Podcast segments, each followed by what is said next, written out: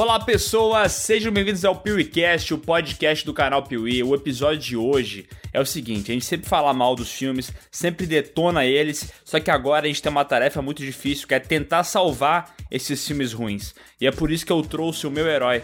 O meu herói é que eu sempre sonho, todas as noites, Bruno Valentini. Porra, Miguel, tu, tu tá cada vez mais bondoso nessas introduções aí que eu fico até sem jeito aqui. Não tem como melhorar isso. É, minha psicóloga falou que eu não posso ser tão negativo. Ô, só me diz uma coisa, Bruno. Esse, esse áudio que a gente tá ouvindo não é o áudio que tu tá gravando, né? É, por quê? Tá muito ruim? Eita, porra. Nossa, tu tá de Ah, sacanagem, né? droga, eu achei que fosse esquema do celular, velho. Mas é o esquema de celular, né, o arrombado? Ah, tá, tu tá zoando, é isso? É uma zoeira. Isso, cada vez melhores minhas piadas, entendeu? Mas é um brincante, né? É um, Não, é um comediante. Eu sou um jocoso, um pândego. Cara, é que eu acho que com Bruno e áudio não se brinca, entendeu? É verdade. A gente já, já passou por poucas e boas aqui e acho que esse é um assunto bem sério, Bruno. E eu fiquei muito triste em ver que tem gente que tá brincando. Bom, foda-se eu então, o Bruno não quer falar mais porra nenhuma. Fiquei chateado, e, fiquei chateado. Então eu vou chamar um cara que quer falar, que é o Maurício Sescon. Alto astral, hein? Alto astral. Um, dois, três e. Opa!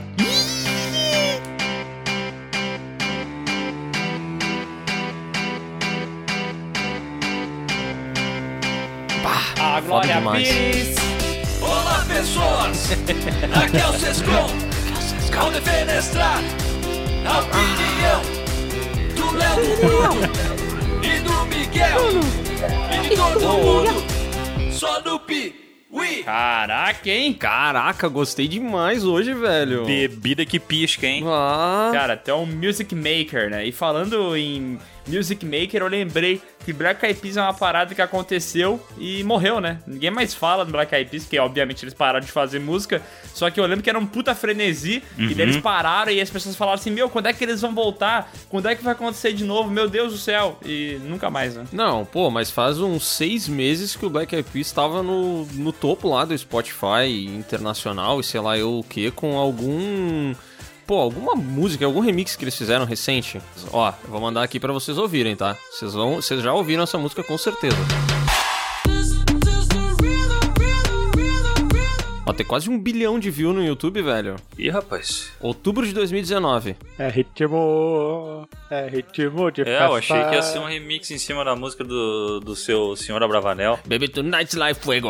Ah, eu não consigo ouvir música com um cara cantando em espanhol. Não dá pra mim. Como assim? Ah, eu não gosto.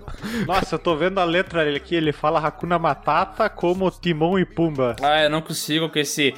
Eu pego la mudecita, olha larga bundita. Eu não gosto desse negócio. Parece que o espanhol não foi feito pra ser cantado, entendeu? Não funciona pra mim. tá bom então, cara. Tá bom, desculpa. Cara, por, e a gente tava falando de, de clipes e tal, e como esse clipe é legal, meu. Vá, muito obrigado, Sescom. Defende mais, vai. Baby, tonight's like fuego. We bout to spend a dinero. We party to the extremo, baby. I dreamed a dream in time gone by. Léo, Diga. eu tenho um sonho. Hum. Eu tenho um sonho de um dia poder postar três vídeos por semana no canal Piuí. Cara, esse não é só o teu sonho, né? Ele também é o meu e de todas as pessoas que estão inscritas no canal Piuí lá no YouTube. E pra realizar esse sonho, a gente elaborou um plano de ação. Um plano de ação, Miguel. Um plano de ação que é muito simples, que é o seguinte: seja membro do canal Piuí. Exatamente. Agora o canal Piuí tem o Clube dos Canais, que é aquele clubinho particular lá no YouTube, entendeu? E por valores a partir de R$ 4,99 por mês, você pode ser um membro do canal Piuí, aproveitar os benefícios e ajudar a gente a viabilizar essa meta de termos três vídeos por semana. Porque o que acontece? Pra gente ter três vídeos por semana, a gente precisa de outro roteirista e outro editor, né, Miguel? Exatamente. Daí a gente tem que ir atrás desse pessoal e tal, e tudo isso aí custa din-din, velho. E din-din, assim, o YouTube às vezes ele paga meio mal e tal, porque depende do mês, ele não quer aprovar alguma monetização de algum vídeo e tal, tá ligado? Ele é meio enroladinho. Então a gente pode resolver essa questão com o Clube dos Canais. Você vai virar membro do nosso, nosso clubinho e vai ganhar benefícios como o Léo comentou. Por exemplo, você ganha um distintivo no seu nome, que é um trenzinho. Então quando você comentar nos vídeos ou nas lives, o que acontece? Todo mundo que lê teu comentário vai saber que você é um piuizeiro. Você ainda tem acesso aos emojis exclusivos do canal Piuí, que tem, fazem referências aí a algumas sagas que a gente já fez. E, mais legal do que isso, você tem acesso à comunidade de membros lá no YouTube, onde a gente posta coisas exclusivas. A gente já postou um vídeo sobre o nosso cenário e agora. Fala essa novidade, Miguel, das camisetas, vai, por favor. Quer que eu fale? Fala, cara, fala, vamos falar aqui. Já vamos entregar isso que vai acontecer. Ó, esse ano teremos 10 estampas novas de camisetas do Piuí. Todas estampas relacionadas às sagas que a gente já fez lá no canal Piuí. E daí você pensa assim, tá, e o que isso tem a ver com os membros? Os membros vão ter acesso antecipado a quais serão essas estampas e ainda vão poder ajudar a decidir alguns detalhes. O quê? Não acredito. É, o pessoal pode planejar sua compra, entendeu? Porque a gente vai ir largando uma estampa a cada morte de bezerra, né? A camiseta uma por vez, entendeu? Mas o membro ele vai ter acesso antes a essas estampas. Então ele pode falar assim: ah, pô, vou comprar essas duas aqui, entendeu? Porque a terceira eu não gostei muito, sabe? Ele pode fazer esse esquema aí. E até porque eu acho que todo mundo gosta de spoilerzinho dessas paradas, né? A pessoa vai saber antes que todo mundo, entendeu? Então ela vai estar com aquele distintivo ali no nomezinho dela e ela vai estar recebendo informações, por exemplo, dos bastidores do canal Piuí. Uma vez por semana a gente grava vídeo aqui na minha casa, a gente tem um estúdio e tal, a gente vai lá, pega o celularzinho, dá uma gravadinha, conversa com vocês e, cara, só esse clubinho secreto vai ter acesso a esses vídeos, velho. Exatamente. Mas é claro, mais importante do que tudo isso, se você for membro, você ajuda a gente a viabilizar os três vídeos toda semana lá no canal Piuí. Então, se você tem essa disponibilidade financeira de entregar R$ 4,99 ou mais, porque tem outros valores lá, né? Seja membro do canal Piuí. É só você acessar qualquer vídeo recente lá do, do Piuí no YouTube e vai ter um botãozinho de Seja Membro se você estiver no desktop. E se você estiver no celular, é só você abrir a descrição do vídeo que tem o link para você se tornar membro ali. E ali também explica todos os benefícios, os valores. Tá tudo ali, entendeu? É, até só eu, eu vou botar o link aqui no- na descrição do podcast também. Eu acho que Tá. vai ajudar o pessoal. Esse podcast aqui então vai ter o link na descrição e talvez os próximos também tenham. Acessem, sejam membros, ajudem, colaborem, sejam piuzeiros. Amém. Viu? Gostou dessa, dessa sequência aí de, de frases? Cara, tu é um redator. Obrigado.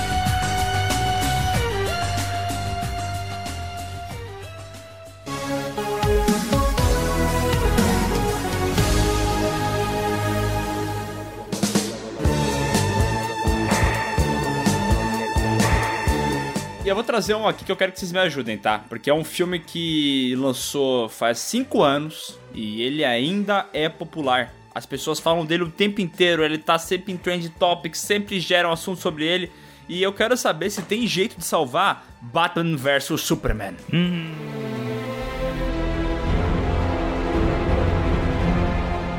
E é uma tarefa fácil, será? Ou não? Eu acho que esse filme, por incrível que pareça, tem uma coisa que melhoraria ele muito, que é remover a cena da Marta e o conceito da Marta. Eu acho que isso deixaria o filme já bem melhor, velho. Será, cara? Será que o, o problema do filme não é todo esse conceito maldito que foi estabelecido de que o Superman é um quase um, um alienígena maluco que vai destruir cidades e que o Batman é um psicopata? Porque eu acho que é isso que deixou os fãs mais putos, né? Porque meio que mudaram a personalidade dos personagens. Cara, mas vocês acham que seria muito difícil seguir mais ou menos o que tem no, no quadrinho dos Cavaleiros das Trevas? É, eu ia falar isso. Eu acho que se eles seguissem exatamente o que tá no, no quadrinho, seria melhor e tal. Mas eu também acho que o esse quadrinho dos Cavaleiros das Trevas não surgiu no primeiro ano de Batman no, nos quadrinhos, sabe? E nem nos 10 anos, nem nos 20 anos. Surgiu, sei lá, depois de quantos anos que o personagem já estava estabelecido, entendeu? Já tinham visto várias versões dele, várias adaptações dele. E, tipo, me parece que como eles estavam com essa ideia de inaugurar o novo Batman no cinema, e esse seria o Batman que iria formar a Liga da Justiça, me parece que não faz muito sentido tu querer fazer o Batman formar a Liga da Justiça, só que antes dele formar a Liga da Justiça, ele dá um cacete no Superman, entendeu? Do jeito que ele fez. Ah, vai ver a iniciação, tipo capoeira, assim, tem que tomar um, um golpe pra tu ser batizado e Ah, entrar. tomar uma chulapa É. na cara, né? Entendi. Ah, mas é que o que eu curto, eu curto bastante esse quadrinho. Eu sei que ele se passa no futuro distópico e tal, mas eu, mas eu acho que seria muito difícil também eles pegarem o Superman, que é talvez o herói mais famoso de todos os tempos, e usar ele como ele tá nos quadrinhos, que lá ele é um puta de um lacaio, né? O cara é um cãozinho de guarda do Pau mandado. é. É, um- quase um robô dos Estados Unidos, né? Mas é por isso que eu tô falando isso. Eu acho que sim, seria maravilhoso se eles adaptassem o Cavaleiro das Trevas pro cinema, porque é uma puta história da hora. Mas, sabe, tem que ter o tempo certo de fazer isso. A não ser que eles fa- façam as paradas tipo como fizeram com o Joker, tá ligado? Vai, vai lá e adapta um arco do- dos quadrinhos que seja completamente é, é longe de qualquer outra, outro arco que eles estão criando, por exemplo. Tipo, eles vão criar o arco aqui de, de início da Liga da Justiça. Então eles fazem esse arco com um Batman e tal. E quando eles for fazer o arco sobre o Batman vs Superman, que vai ser inspirado em Cavaleiro das Trevas, eles mudam o ator, mudam o universo e não fazem ele ser linkado, entendeu? É, que o Batman e Superman ele começou errado porque não teve uma construção que nem a Marvel fez dos heróis e tal, né? Foi meio que o. Vamos fazer, ver o que, que dá aí. Ah, mais ou menos, né, meu? Porque, cara, quantas versões de Batman já teve? Sim, mas eu digo, esse Batman do Ben Affleck ali, ele não foi construído que nem foi construído o Batman do Nolan. É, o Teve Batman. três, quatro filmes. O Batman do Ben Affleck entrou no filme Batman vs Superman. É a primeira aparição dele no universo. Que eles Então, estabeleceram então no ali. filme Batman do Ben Affleck, né? Isso. Exatamente. pois é, então, é isso que eu tô falando. Não teve o filme Batman do Ben Affleck pra gente saber como é que ele é, Uhum. por que, que ele tá daquele jeito, por que, que ele mudou completamente de personalidade. Porque é compreensível pra mim o porquê que o Batman do Cabelo das Trevas ficou como ele tava no gibi. Agora, como ele ficou naquele filme do Batman vs Superman, eles até falam do passado envolvendo o Robin e tal, tem a estátua do Robin lá. A gente sabe que teve uma treta, mas é muito mal embasado, entendeu? Tu não compra o personagem do jeito que ele tá. Parece que simplesmente falou: ah, não. Agora eu tô doido, agora eu vou matar esse filho da puta, esse alienígena. Mas eu vou falar que, cara, quando eu assisti, quando eu vi o trailer, assim, deles mostrando eh, esse lance aí do, do Superman, de ele ser. A galera levar ele quase como um deus. Eu, cara, eu me lembro que o trailer eu achei bem legal. Daí do o Batman falando, Tell me, you bleed. Sabe, legal pra caralho, assim, mas é que. E daí ele fala to you, né? Cara, mas infelizmente, não sei se tem muito conserto isso aí, cara. Claro que tem, cara. Pelo amor de Deus. não, mas tem que se esforçar. Tem que se esforçar. Vamos esforçar, o podcast é isso. Não, é que consertar é tu melhorar uma coisa, É. não é tu falar, não, vamos fazer do zero. Não, com certeza, mas agora eu, eu- só dei esse pano de fundo aí sobre o que eu penso do filme, mas agora, dadas as circunstâncias, vamos tentar arrumar o que foi feito, entendeu? Tentar tirar uma coisinha ali, botar outra ali. Eu acho que, pri- primeiramente, dava pra tirar aquela cena lá deles fazendo os logos dos, dos heróis, né? Aquilo ali não precisa ter, né? Cara, eu vou dizer, o Superman é muito roubado. É um herói muito paia, justamente porque ele é muito roubado, ele é muito forte, é muito difícil de vencer ele. Uhum. Então eu acho que pra esse filme ser bom, o Batman tinha que ter do lado dele todo o resto da Liga da Justiça. E aí eles iam bater no Superman. Ia se resolver na porrada mesmo. Até que alguém ia surgir com uma kryptonita lá, ia fraquejar ele. Ele ia terminar o filme preso numa jaula feita com barras de kryptonita. E aí ia pra continuação. Em que ele receberia ajuda de alguém. Uhum. Tá, então o perigo final do filme seria o Superman mesmo. Continuaria sendo Superman. Ele não seria bom nunca. É, o Lex Luthor, ele nem, nem precisava existir. Pô, acho que não, a não ser que no fim do filme ele se juntasse com o Superman. Ele fosse lá ajudar o Superman. O que futuramente resultaria numa traição do Lex Luthor, né? E aí o Superman ia pedir arrego pros heróis, entendeu? Queria falar assim, pô, galera, não me leva a mal aí, mas eu errei. Vocês têm um quarto pra mim? E aí ele ia se juntar com a galera. Eu fui muito vacilão, fui muito cuzão. Como é que será que funciona esse arco de redenção do Superman? Porque, tipo assim, É. eu entendo que ele esteja muito irritado pelo que aconteceu, por ter sequestrado a mãe dele e tal. Achei uma merda no filme. Mas, tipo assim, é, se ele virasse um, um pau no cu a ponto de destruir uma cidade inteira contra os heróis, será que no futuro esse, essa redenção dele teria algum tipo de embasamento? Ou ia ficar, tipo, meio estranho, tá ligado? Porque, por exemplo, pega, sei lá, Star Wars, o Retorno do Jedi. Beleza, Darth Vader no final do filme ele se redime, entendeu? Ele mata o, o chanceler, o imperador Palpatine, o Darth Sidious. Ele mata, entendeu? Só que ele morre também. Imagina o climão que seria ele ter ficado vivo e ter voltado lá pros rebeldes e falar: E aí, galera, aí, ó, matei lá o Darth Sidious, ajudei vocês, tá bom? Matei uma criançada no meio do caminho aí. Ah, não, não, esse foi o Anakin. É, mas eu tô melhor, eu tô melhor, tá? Pode confiar no pai aqui que eu tô bem agora, entendeu? Não ia ficar legal essa relação. Foi mal, viajei, tava umas outras pira aí. Maconha. tava, foi mal, tava loucão. Entrei na igreja bola de neve aí, agora tudo tá certo. Cara, eu acho que ele teria que fazer uma coisa muito boa pra, tipo assim, fazer sentido eles acolherem ele, sabe? Ia ter que ter uma batalha em que todo mundo tivesse morrendo e, sei lá, ele ia dar um jeito de salvar a galera, ou ele ia abrir mão de uma coisa que ele gosta muito e ia matar a Lois Lane lá. Ele falou, não, não leva eles, leva ela. E aí ele se redime, sei lá, ia ter que ter alguma parada muito, muito pica das galáxias. Mas nesse roteiro que o Léo falou, tem um problema, que é o seguinte: é, nenhum personagem desses, desses novos heróis da Liga da Justiça estavam estabelecidos nesse filme, entendeu? Então o Léo falou sobre todo mundo se juntar para derrotar o Superman. Então nesse filme eles teriam que apresentar todo mundo. Não, não, Flash, não, não, não. Aquaman. Quem que é então? Não, é que daí eu acho que eles tinham que consertar os outros filmes, entendeu? Lançando eles antes. Ah, tá. o, meu, é o meu conceito. Ah, eu tô consertando tá- um filme. Agora o resto, aí é problema deles. É o mal pela raiz, Aham. né, Leonardo? Consertar o... Não, mas não dá pra voltar no passado. Tem que consertar o filme de acordo com o que ele vê, entendeu? Vê aquela parada ali agora conserta, porra. Senão fica fácil, né? Ah, não, se é Pô, os assim- caras deviam ter feito 20 anos de filmes antes pra fazer isso aí. Cara, Aí mas não, né? tem, tem a solução do Zack Snyder, É. né? Pra consertar tudo. Transforma em PB e colo- coloca Aleluia pra tocar. Ah, e fica bom? Aleluia! E faz o lobo da steppe de latinha de, de hip. Escultura hip. Pois é, né? É. O Lobo da Steppe agora é reciclável. Uma coisa que não dá pra tirar do Snyder Cut, né? Que é como eu chamo ele agora, é que ele sabe fazer um trailer, né, cara? Os trailers dele, assim, ele sabe linkar a música com, com as cenas, na viradinha ele coloca a parada. Puta, como vocês como falou antes, eu lembro que o trailer de Batman vs Superman, eu simplesmente enlouqueci. Eu lembro que não fui só eu, a internet inteira tava com a cabeça no teto, assim, explodiu a cabeça e todo mundo tava muito empolgado, entendeu? Pena que a gente foi levar uma facada nas costas, né?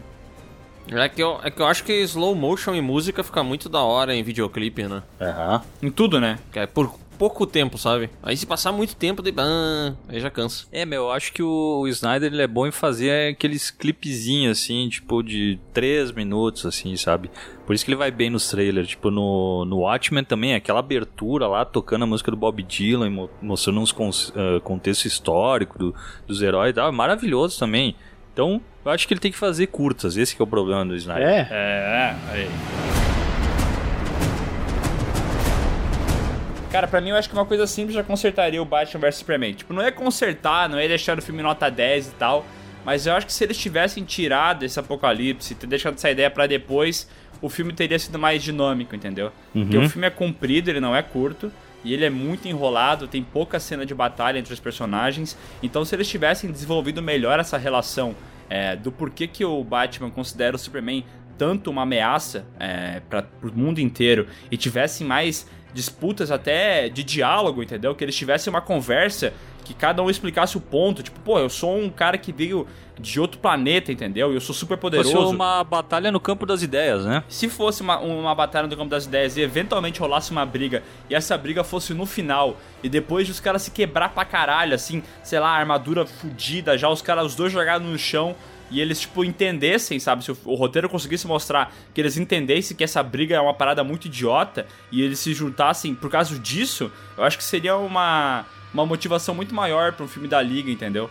Tipo, em vez de, ah, veio o bichão lá que matou o Superman, que é uma morte também ridícula, né? Que aquela morte do Superman é muito ruim no filme, e depois ele vai ser ressuscitado. Eu acho que do jeito que foi feito é muito porco. Eu acho que se ele tivesse. O, o embate final fosse Batman versus Superman de fato, e tivesse esse lance da dualidade, eu acho que teriam consertado, o filme. Resumindo, a Liga da Justiça ia ser uma grande fazenda, né? Onde os heróis iam discutir do início ao fim, no final iam sobrar dois e desses dois um ia sair vitorioso. Exatamente. Vai pra roça. Pô, mas só um comentário rápido, assim, que esse lance que o Miguel falou, agora falando sério, faz sentido isso.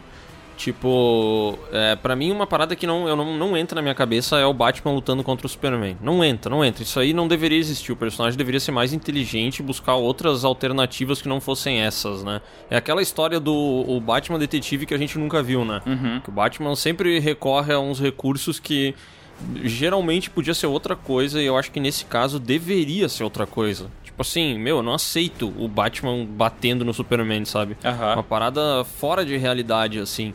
E a resolução dos dois, aquele lance da Marta, eu acho muito ruim também. E eu concordo com o Miguel, você deveria ter alguma outra maneira com que eles percebessem que estão errados, sabe? Tipo, o Superman já queimou o pai do, do, do Clark Kent lá no, no, no primeiro filme, né? Que o pai dele morre naquela cena ridícula lá do tornado que o Superman não salva ele.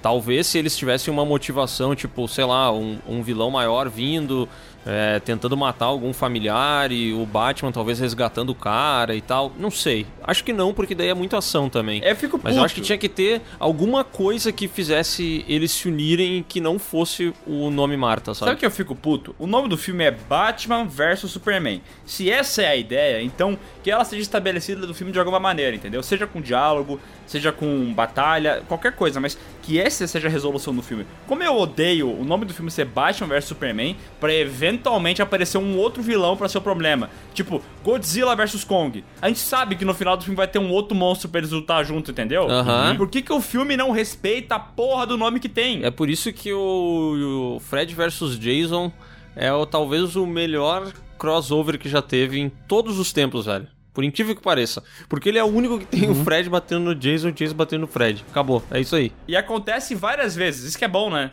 É. Tem várias batalhas entre eles, eles exploram os medos e tal. É um filme trecheira e tal. Mas, cara, o que que é, é Jason o que que é Fred Krueger? Trecheira, então os caras souberam usar aquilo ali. Mas eu, eu acho que eles não deveriam, talvez, chegar a uma solução, sabe? Uhum. Talvez o Superman deveria continuar sendo um cuzão no final do filme, ou não sendo um cuzão, mas discordando do Batman, entendeu? Aham. E, e que terminasse assim, que não terminasse com uma união pra Liga da Justiça, sabe? Talvez que se estabelecesse um pouco mais pra frente, mas que eles tivessem. Porque, que nem eu disse, eu não consigo ver esses dois batalhando no mano a mano, sabe? O Batman dependeria, tipo, sei lá, da Mulher Maravilha e de mais alguém, entendeu? Pra ter alguma chance, assim. Então eu acho que deveria, em algum momento, pra ter batalha, ter esses outros heróis também, sabe? Nem que fosse um outro filme, sei lá. É que talvez o problema é que ele é muito personagem, né, cara? Tipo, eles precisam apresentar muitos. Se eles focassem só ali na treta do Batman vs Superman, não me incomoda, sinceramente, eles, eles brigar e eles não, não tá no mesmo nível pra brigar. Porque, cara, a Marvel ela coloca todo tipo de herói junto e vilão e tu nunca pensa, porra, mas o Homem de Ferro ele não tem poder nenhum. Ele só é super rico, ele não poderia estar lutando com o Thanos. Então acho que não é esse o problema, sabe? Acho que o problema é realmente os personagens mal trabalhados. E aí tu tem um Batman vs Superman, tu precisa apresentar todos os personagens possíveis. Tanto que, cara, sério, se, se me falassem que o Lex Luthor não tá nesse filme, eu ia falar, é verdade, que eu acho que não tá mesmo. Aí tem ele, tem todos os Aham. outros da Liga da Justiça, tem mais o Apocalipse que foi cagado lá. Vou jogar ele lá no meio. Os logo. Sempre quando fala de vários Ah, personagens, sim, de várias sim. ideias de merda, eu lembro dos logos lá do, do Lex Luthor fazendo os loguinhos dos heróis. Não dá pra mim isso aí. Então é muito personagem, cara. Muito personagem. É, é, eu também concordo com vocês com essa parte aí. Eu acho que isso aí é, é quadrinho, entendeu? Se o cara quer ver uma parada mais realista, o cara vai falar, nossa, não tem como o poder do Superman é, se comparar ao Mas é que Batman. eles estabelecem isso, cara. No filme do Superman, eles estabelecem que o Superman é a criatura mais poderosa do universo. Sim, mas ele E aí estabelece a um Kryptonita. filme. Ele estabelece a Kryptonita, que é a fraqueza do cara. Usa isso aí de outra forma. Não como eles usaram no filme, com uma lança pra ele perfurar Nossa, o coração do. Superman, entendeu? Que é O Batman com uma lança querendo perfurar o coração do Superman. Entendeu? Tá tão errado. Essa frase nem faz sentido. Porque a gente sabe que o personagem não faria isso. Então, por isso que, pra mim, se não tivesse Mulher Maravilha, se não tivesse Lex Luthor, se fosse Batman versus Superman, os dois têm dois pontos de vista que estão certos e errados ao mesmo tempo. E o lance do filme é os caras terem um embate moral e se precisar ser físico que seja, mas para resolver e chegar até um ponto em comum, entendeu? E isso que vai ser a pedra fundamental que irá juntar eles todos e formar a Liga da Justiça. Porque os caras querem fazer Liga. Aí, ó, bota a trilha do Liga da Justiça aí, Adonis, que é linda demais, lá do desenho.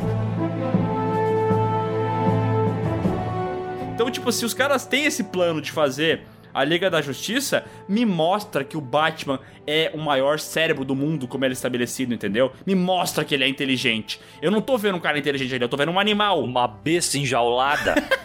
Cara, mas deixa eu puxar um outro filme aí que eu gosto, tá? Mas a gente já teve umas discussões recentes de que vocês não gostam, então quero ver o que, que vocês vão fazer pra resolver o que vocês não gostam do filme A Vilã. Ih, rapaz. Porra, pra mim o problema da vila tá todo, todo, todo 100% dele no final, né? Plot twist. No plot twist. Pra mim é 100% é aquilo ali. Cara, é que assim, eu, eu também não sou muito fã desse filme da Vila e tal. É, eu não curto esse final do plot twist. Mas é que não é que eu não curto a ideia dos caras estarem lá presos numa sociedade alternativa. Só que eu acho que isso aí deveria ter sido mais estabelecido e os caras tivessem falado mais sobre o impacto que isso gera nas pessoas, entendeu? Tipo, é, eu acho que eles, eles até tratam sobre isso e explicam rapidamente o motivo pelo qual eles estão fazendo aquilo. Só que do jeito que tá acontecendo no filme, parece que é só uma solução do final. Se esse plot twist tivesse ido lá pela metade e assim os caras tivessem explicado o motivo pra tudo tá rolando, é, tipo assim, os personagens descobrindo isso e como eles iam reagir a essas descobertas, eu acho que teria um mote mais completo, entendeu? Que não fosse só um bagulho tipo, ah, eles estavam hoje em dia e eles não sabiam. Acabou o filme, entendeu? Eu acho, cara, que talvez o plot twist poderia continuar existindo, sabe? Mas desde que, que nem o Miguel disse, ele fosse estabelecido ao longo do filme. ah, mas eu não, não quero dizer o plot twist acontecer no meio do filme, mas que ao longo de todo o filme a gente tivesse algumas pistas. Sei lá, podia ser um rádio falando sobre uma comunidade religiosa que se formou e, sei lá, pessoas desaparecidas algumas pistas assim pra que no final quando isso acontecesse fizesse algum sentido e principalmente que não fosse tão mostrado sabe É, que no final aparecesse um avião passando um sei lá o que eu não lembro muito bem do final desse filme mas eu acho que ele tinha que mostrar muito pouco sabe o suficiente pra gente entender tipo assim puta pera aí é ali, tem alguma coisa acontecendo aqui, mas ele não precisa me mostrar o mundo de fora, entendeu? Ele pode me dar só alguma pista de que lá fora existe um outro mundo e tal.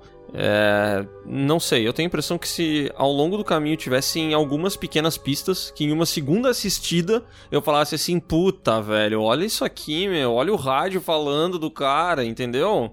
Eu acho que talvez fizesse um pouco mais sentido pra mim. Mais ou menos que nem ele fez no seu sentido o Shyamalayans. E jogando assim aos pouquinhos e tal. É isso que quer dizer? É, não precisa nem ser tão genial assim. Mas qualquer coisa, sabe? Pra eu não chegar no final e ser surpreendido por algo que é 100% novo. 100%. Aham. Tipo assim, porque o sexto sentido lidava com esse esquema do, do- dos mortos, o menino via gente morta. Então faz sentido que ele esteja vendo um cara que está morto, entendeu? Porque já foi estabelecido que ele vê gente morta.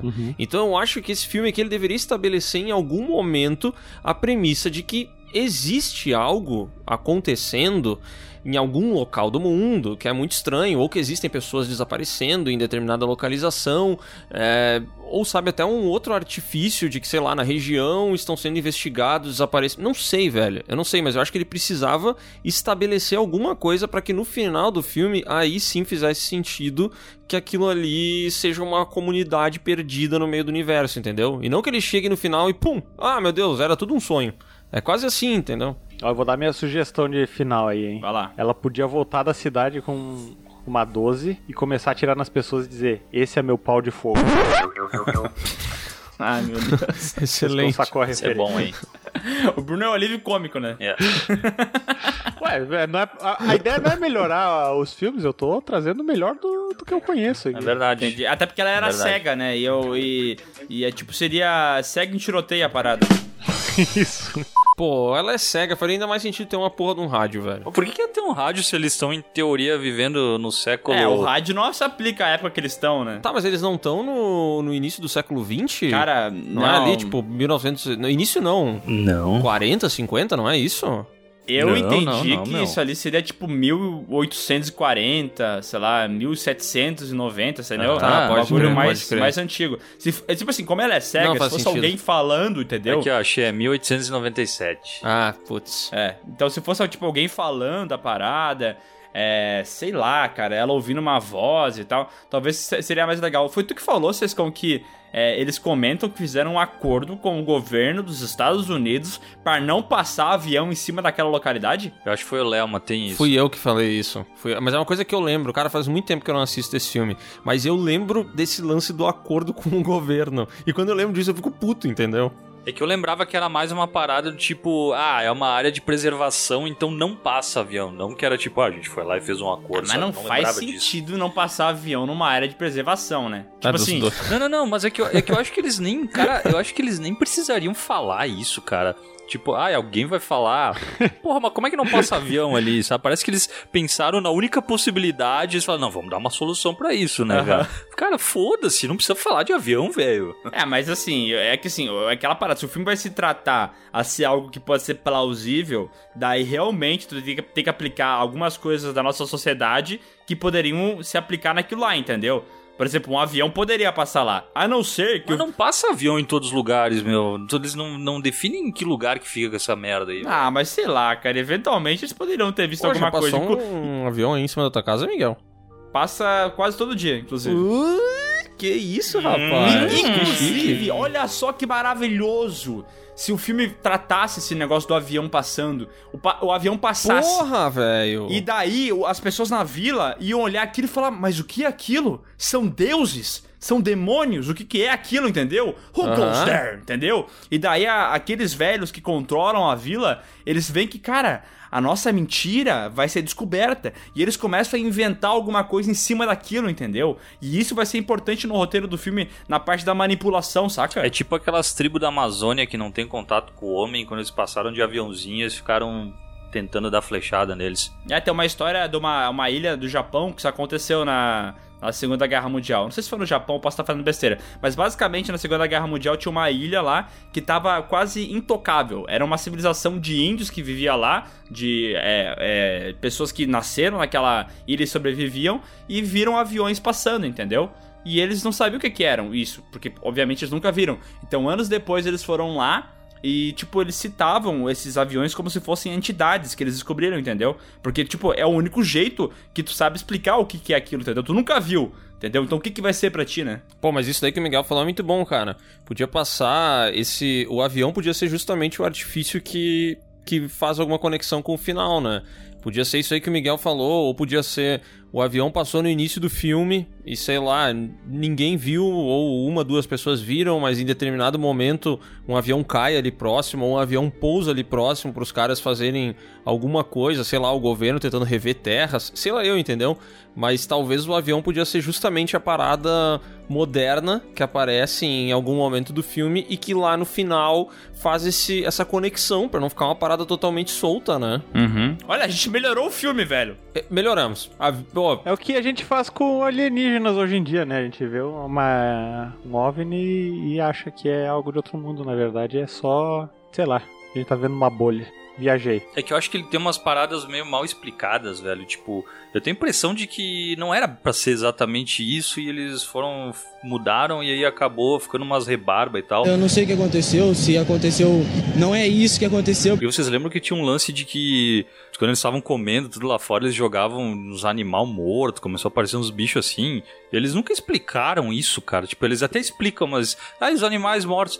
Ah, isso aí aconteceu Não, aí, não. a gente já, já falou com não sei quem aí, resolveu. Tipo, eles não falam o que, que é essa merda. Não, eles não velho. falam que é os monstros do capuz vermelho lá que estão atacando todo mundo? Não, não, não. No, sim, mas no final eles, eles explicam pra. Quando a ceguinha lá pede o que, que é, eles falam. ah, ah, isso aí a gente.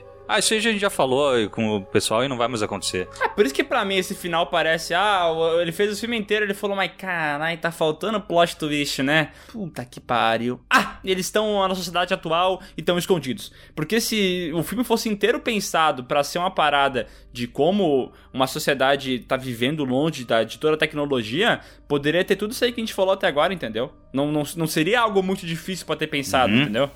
Mas enfim, né, gurizada, eu realmente gosto desse filme. Eu gosto da vibe dele. Pelo menos na minha cabeça, faz alguns bons anos que eu não assisto. Eu gosto do final final, que é a ceguinha, ela vaza da- do negócio e como ela é cega, ela não consegue explicar o que, que ela viu, porque ela não viu nada, entendeu? Então ela volta como se nada tivesse acontecido. Não, mas ela sabe, eles avisam ela. Eles explicam pra ela. Eles avisam ela? Claro, eles mostram pra ela, ela entra. no- Estragou, estragou. Estragou pra ela mim. entra numa, Estragou. ela entra numa cabinezinha que daí tem uma fantasia daquelas e ela se assusta toda e eles explicam.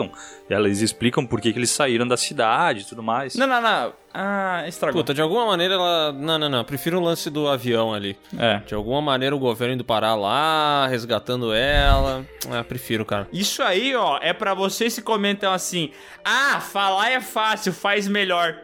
Fizemos, caralho! Fizemos! Caralho, o maluco é brabo.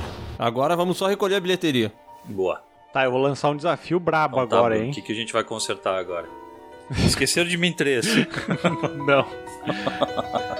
Eu ia, eu ia lançar um filme que ele é muito aclamado pelos, pelos vai. que é As Branquelas. Pô, mas é que filme de comédia é foda, né, cara? Filme de comédia pra melhorar tem que melhorar as piadas Esse nesse é caso. ruim. Como é que faz pra melhorar isso aí? Porque, tipo assim, a premissa dele tá ok, entendeu? É absurdo, mas dentro da comédia pode fazer sentido, né? É que eu acho que não tem como melhorar esse filme, porque, tipo assim, as pessoas que gostam dele gostam justamente porque ele é o que ele é, entendeu? Se melhorassem o filme e fizessem uma parada diferente, essas pessoas não iam gostar. Então eu fico pensando assim, não tem como, é, como melhorar esse filme aí. Não dá, velho, desculpa. Deu um chabu aqui no meu áudio, eu não ouvi que filme que era. Nota do editor. Neste momento, eu, o editor, me pergunto por que escolhi esta profissão, porque ninguém me ajuda. E eu sei lá. O áudio do Sescom deu pau, e eu e vocês seremos obrigados a escutar ele dentro de uma manilha de esgoto até o fim do cast. Boa sorte, ouvintes. Que merda, hein? Todo dia tem uma merda. As Branquelas. As Branquelas, Sescom. Ih, rapaz. Vai lá, melhora esse filme aí pra nós. E se se transformasse numa comédia pra um drama, sei lá, tipo do, dos irmãos Wayans, é, Wayans, né? Isso. Eles sofressem preconceito por querer se transvestir de, de branquelas e as pessoas não aceitarem isso, aceitassem isso na, na sociedade e eles terem que explicar que é por uma boa causa e começar a sofrer consequências. É, já não é muito bem aceito mesmo, né? A sociedade é bem homofóbica. Então, ele já estaria vivendo no, no período atual, né? É, ia dar conversa aí nas redes sociais. Ia ser o novo, novo trend topic brasileiro aí depois do BBB. Mas que aí não dava pra ser duas também, né? Tinha que ser uma só. Tinha que ser a branquela daí. Senão elas iam dividir muita atenção, né? Teria que ser a branquela. Cara, eu acho que eu, eu realmente tô triste, porque tô pensando em como melhorar esse filme. Eu não sei tu, Léo, mas eu não chego a lugar nenhum. Não, eu também não chego. Eu também não chego. Eu, eu fico meio. Primeiro que. Eu não sei, eu só lembro desse filme de algumas piadas meio aleatórias, assim, mas é que me parece que. Sei lá, esse filme realmente é só. São só várias sketches, assim. Eu não consigo ter ele com uma narrativa linear na minha cabeça, sabe? Ela existe, eles têm um propósito, uma investigação, sei lá o que, que é. Mas é que o filme basicamente consiste em várias piadas, várias sketchzinhas, né? Aí pra melhorar é tipo, como é que melhora todo mundo em pânico? Sei lá, tirando umas sketches e botando outras, talvez? Exatamente, até porque a proposta do filme é ser isso aí, entendeu? Porque foi o que eu falei antes, tipo, pra melhorar esse filme, tu teria que mudar muitas coisas da proposta dele. E daí, se tu muda a proposta do filme, ele vira outra coisa completamente diferente. Porque aí o humor não poderia ter, se- ser desse jeito, entendeu? Porque a gente não curte. É, como a gente já falou algumas vezes no- nos vídeos do Piuí, o humor é uma parada completamente subjetiva, entendeu? Por exemplo, eu dou muita risada de Monty Python, mas eu tenho certeza que as pessoas, a maioria das pessoas que dá risada de- das branquelas não vai dar risada de Monty Python, entendeu? Porque é um humor diferente mesmo. Tá, mas pera lá, meu, eu sei como resolver isso aí. Cara, do pouco que eu lembro do filme, elas são. eu- elas não, eles são ah, detetives, né? Ou sei lá, são agentes. Tiras. São tiras. Cara, a gente tem filmes de, de sátira que já tem outros, outros agentes, outros policiais interpretados por alguns atores maravilhosos. Então por que não, em vez de ser os dois irmãos Wayans ali, ser o Leslie Nielsen se vestindo de uma das mulheres? Olha, seria bom, hein? O miserável é um gênio. Seria engraçado ver o Leslie Nielsen. Um velhão, sabe? Não é o cara, não é os, os dois caras vestidos de mulher, é um velhão vestido de uma adolescente, assim. Cara, não tem como dar ruim, velho. Cara, se fosse o Leslie Nielsen e o Samuel Jackson, a dupla, entendeu? Inusitada. Eu vou falar um negócio, cara. Eu trocaria qualquer ator de qualquer filme do mundo pelo Leslie Nielsen. Cara, esses dias eu mandei pro Miguel no direct aqueles face app que alguém trocou a cara do Macaulay Culkin e esqueceram de mim pelo Leslie Nielsen. o melhor de dois mundos. Cara, é bizarro. É bizarro, cara. Inclusive, se o, o Esqueceram de Mim 3, em vez de mudar o ator pra aquele moleque escroto que colocaram, tivessem colocado o Leslie Nielsen, Nossa. poderia dar bom. Perfeito. E aí seria ele defendendo no asilo, que já ia misturar com aquela ideia que a gente falou uma vez, lembra? Sobre ele tá velho, e, se- e daí poderia ser o Leslie Nielsen no asilo e esqueceram ele lá, entendeu? A família dele nunca mais voltou pra visitar ele. Esqueceram dele. Ah, as- Então o filme inteiro poderia ser esse lance do abandono familiar, entendeu? Boa, vamos esquecer as branquelas, vamos melhorar Esqueceram de Mim 3, que, que infelizmente estragou toda a franquia aí. Podia ser, né, o Leslie Nielsen no lugar do moleque e ele ser o velho com Alzheimer, que a gente comentou outra vez. Uhum. E aí ele volta muito no tempo e ele quer brincar com os joguetes antigos. E daí ele, a, a, a filha dele dá o carrinho de controle remoto. Eu não lembro tão bem assim do, do Esquecendo de Mim 3 pra. Nossa, eu não faço nem ideia do que acontece no Esqueceram de Mim 3, cara. Eu só lembro essa cena aí do, do carrinho de controle remoto. Eu lembro que tem a Scarlett Johansson também nesse filme. Cara, eu acho que não tem, tem jeito de melhorar o Esquecendo de Mim 3. A não ser que seja, seja essa ideia que eu comentei. Só que aí tem um problema, né? Porque Leslie Nielsen já faleceu, né? Então, esse sonho nosso jamais poderá ser verdade, entendeu? Nunca mais. Ah, mas na Não, mas a gente não, né? tem mais nenhum, nenhum ator velho engraçado hoje em dia. Como é que tá o panteão de, de atores velhos de hoje em dia? Tem o Bill Murray. Tem o Bill Murray, que é o Bill Murray em todos os filmes que ele faz, né? É. Tem o Steve Martin. Ah, mas o Leslie Nielsen também era o Leslie Nielsen. Ah, tem o Schwarzenegger, que já é um velho também, né? Mas ele não é um velho engraçado. Ah, mas ele é um velho da hora, né? Ah, ele tá ficando um. Não, ele é um velho um da velho hora. com os mini pônei. Então, ele é um velho da hora. E ele acaba ficando é, um velho engraçado, mas não intencionalmente, entendeu? Ah, mas ele fez um filme de comédia engraçado. Um Tira no Jardim de Infância, o, o Júnior lá, Olha, Nossa. os irmãos gêmeos. o Ed Murphy tá bem velho. É. Ah, é, tem um príncipe em Nova York, né? Vai ter os dois. A Ah, continuação agora. E o Steve Martin? Hum, Steve Martin, eu acho que Steve ele Martin. nunca foi um cara tão engraçado assim, cara. Ah, eu não ele curto foi. ele, cara. Nem eu. Puta, eu não curto ele, velho. Ah, eu gosto, cara, do Steve Martin. Vocês já viram aquele filme Os Safados deles? Dele e Já, aquele outro. acho legalzinho. Cara, esse filme é maravilhoso. Ele não é legalzinho. Ele é maravilhoso. Tem uma é, tá, cena. eu lembro desse legalzinho, mas pode ser que seja Cara, maravilhoso mesmo. é muito engraçado, porque ele fica o filme inteiro fingindo que ele é um cara que não anda e tal, ele tem uns problemas e tal. Ele, ele quer, tipo, conquistar a mulher na base da coitadice, enquanto o Michael Caine quer conquistar na base do galanteador, entendeu? E tal. Cada um tem uma abordagem diferente. E daí o Steve Martin é um cara que não anda, tá paraplégico na cadeira de roda. E daí o coisa descobre o Michael Caine, descobre que ele tá fazendo isso. Daí ele pega uma, uma aramezinha, sei lá, uma antena, o que, que é aquilo lá, um ferrinho, e começa a dar na perna dele, tá ligado? Aham. E ele tem que fingir que não tá sentindo dor. E, cara, essa cena é tão maravilhosa. Que a mulher tá olhando pra ele, e daí ele leva a chicotada na perna dele. Não, tá, tá muito bem. Maravilhoso. Agora diga-me, sente isso? Sente? Nada.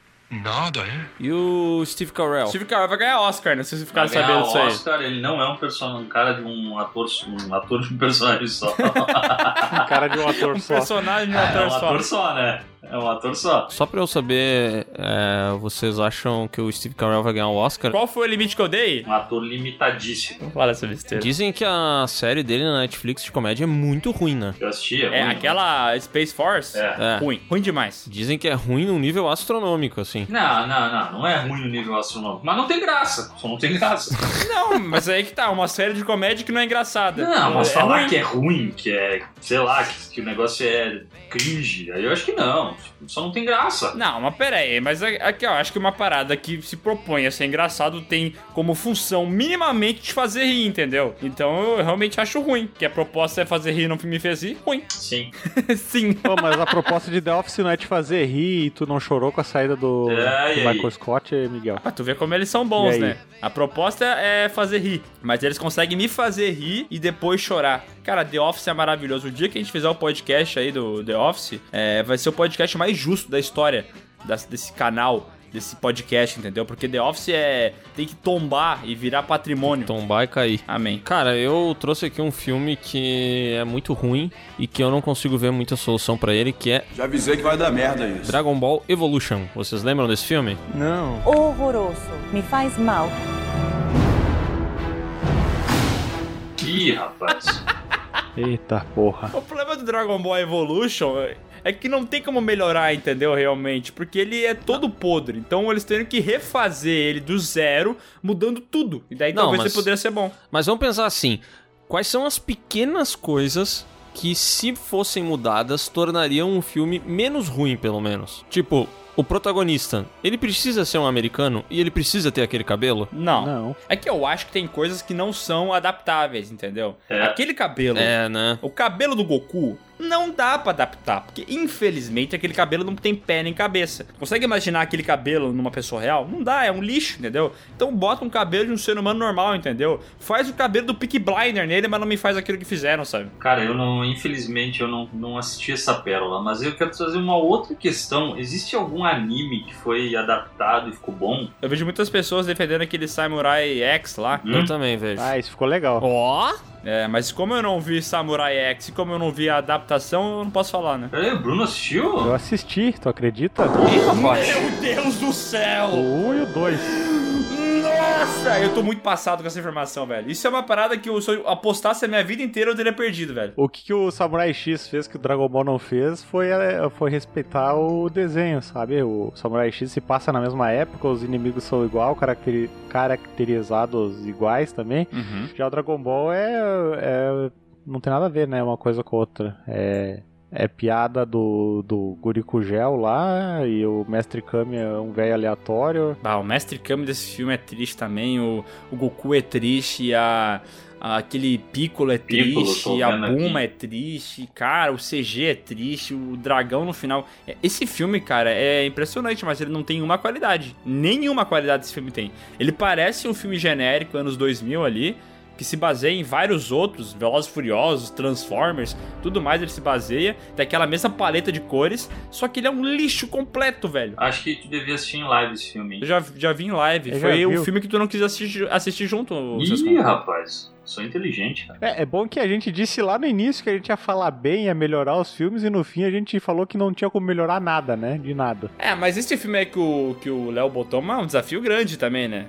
Não é um bagulho fácil, entendeu? Não é tipo um filme que tem um plot twist ruim no É, final e é um só detalhe, mudaria né? o plot. Não, não é um detalhe, é refazer, entendeu? É a, fundação do filme tá errada. Por exemplo, eles teriam que mudar os atores, obviamente, como o Léo falou, que, cara, Dragon Ball é uma animação japonesa, né? Então, vamos respeitar aí o, a- o país de origem, vamos botar os japoneses lá também? Mas aí é foda, porque daí não vai vender bem no mercado americano, porque nego não conhece nenhum ator japonês direito. Talvez se eles tivessem feito o filme hoje em dia e tivessem colocado aqueles coreanos do K-pop, teria dado, teria dado certo, porque daí ia, ia criar essa relação com o povo do Twitter, sabe?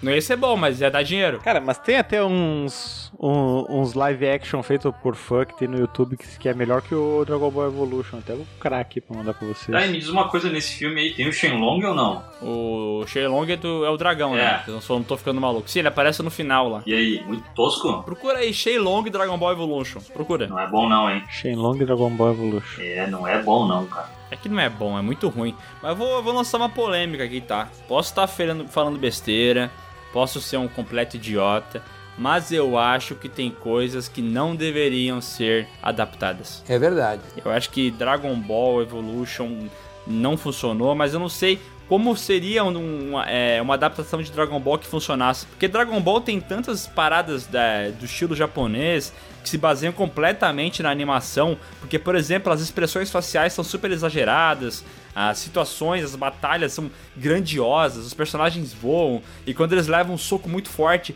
chega a retorcer o rosto, entendeu? Porque é o jeito que a animação consegue explorar esses conceitos. Quando tu traz essas paradas que são completamente abstratas pro mundo real, eu não sei se tem como fazer legal, entendeu? Difícil, né, cara? É, a não ser que seja uma parada tipo Deadpool, tá ligado? Que seja completamente paródia. Escrachadão, né? É, tem aquela opção também Scott Pilgrim, né? Mas aí teria que ter uma pegada de humor bem diferente no filme também, né? Ah, é uma boa, boa questão aí, meu. Vocês gostam de Scott Pilgrim? Odeio. Não. Eu acho bonito. Eu adoro, velho. In- Inclusive, isso foi, uma- foi pauta. Isso aí foi pauta do, do Piuí na segunda-feira quando a gente tava gravando o vídeo. Que o Léo comentou que odeia e eu tava pensando, eu também não sou muito fã desse filme, não. E eu sei que tem uma legião de fãs. Eu gosto bastante, cara. Conte-me mais. Cara, eu gosto bastante da direção do Edgar Wright. Eu acho que ele tem um- uma pegada firme, sabe?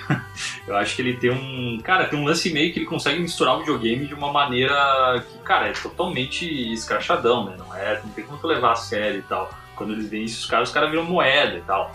E até certo ponto, cara, não sei se vocês leram os quadrinhos, é, cara, é bem fiel. Ah, eu não li os quadrinhos, mas eu imagino que seja muito fiel mesmo. É que os quadrinhos, eles têm, ele tem um lance de, de, de quebrar, não é quebrar a quarta parede, tem também, mas eles têm um lance de trabalhar bastante com o impresso, tipo, tem uma hora que ela tá no ônibus e ela tá indo embora e ela tá falando uns negócios que o balãozinho dela tá lá no fundo, ele fala, ah, não consigo, não consigo ler, teu balão tá muito pequeno, sabe? Tem umas paradas nesse sentido, assim. E eu acho que ele adaptou bem, cara. Eu lembrei de Scott Pilgrim falando de Dragon Ball, porque ele usa alguns recursos gráficos também, né? Quando eles usam poderes e tal, tem os próprios balãozinhos de fala, assim. Mas eu lembrei bastante dos poderes, porque no, no desenho do Dragon Ball, toda vez que eles viram o Super Saiyajin, tem aquela aura que é muito característica, né? E é bizarro porque ela é característica com aquelas arestas bem pontudas e retas, né? Que é uma coisa que provavelmente, se fosse adaptada para o cinema, não seria daquele jeito, né? Ela seria meio que uma aura mesmo, quase como uma névoa, né? É, em cima do cara e tal. Uhum. E aí eu lembrei de Scott Pilgrim porque na minha memória ele tem alguns recursos gráficos que me lembram aquela parada, sabe? Mas eu não curto. É, porque, tipo, se tu pegar essas adaptações que tem de games também, pra botar aí na equação, por exemplo, Mortal Kombat. Tipo, os caras têm as roupas que eles têm nos jogos e tal, só que os poderes, eles não são gráficos como eles são nos jogos, entendeu? Quando o Liu Kang vai jogar uma bola de fogo, ele não abre as mãos e sai uma puta bola de fogo, entendeu? É. Eles dão uma adaptada, eles não conseguem fazer aquilo. Quando o Sub-Zero congela, não sai aquele gelo e tal. Por exemplo, o grande poder do Sub-Zero é, no filme é dar um- uma congelada, entendeu? Enquanto no jogo tu congela a cada 3 segundos, saca? Porque é uma parada que é normal no mundo dos jogos e quando passa pro cinema, é, eu acho que é mais difícil de adaptar mesmo, entendeu? Mas eu gosto dos recursos ali, eu sei que também teve uma caralhada de filme nessa época ali de 2010 que eh, usava, mas um lance de uns lettering, atravessando, interagindo e Ah, tal. o Zumbilândia usa bastante, É, né? eu acho bem legal isso aí, cara. Eu acho que ele visualmente, ele é... Eu eu não lembro exatamente dos efeitos dele, se eu curtia ou não, mas eu me lembro que, cara, o filme eu, eu achava bem diferente, assim, de, do cara assistir. E é interessante, né? Porque como os efeitos do Scott Pilgrim são completamente cartunescos, assim, até no, no filme mesmo, é, eles não precisam ser extremamente realistas, né? Porque, tipo, Uhum. vai Sim. ser uma luz coloridaça e tal, e tudo bem, entendeu? Porque essa é a proposta. Então, se eles tivessem aplicado esse tipo de coisa no filme do Dragon Ball Evolution, talvez teria funcionado melhor, entendeu? Mas aí eu acho que também faltou o, o pessoal que adaptou o roteiro conhecer de verdade é, o desenho original, entendeu?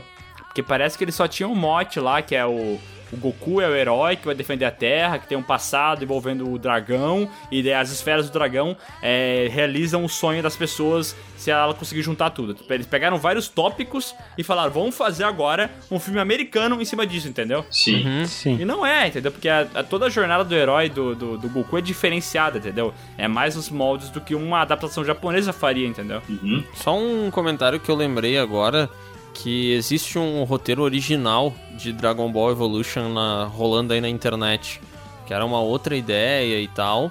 E aí isso acabou mudando e, e eu lembro que na época rolou todo um, um bafafá de que de fato os, o novo filme tinha muito menos coisas baseadas na obra lá do Akira Toriyama, inclusive, e em Dragon Ball como um todo, né?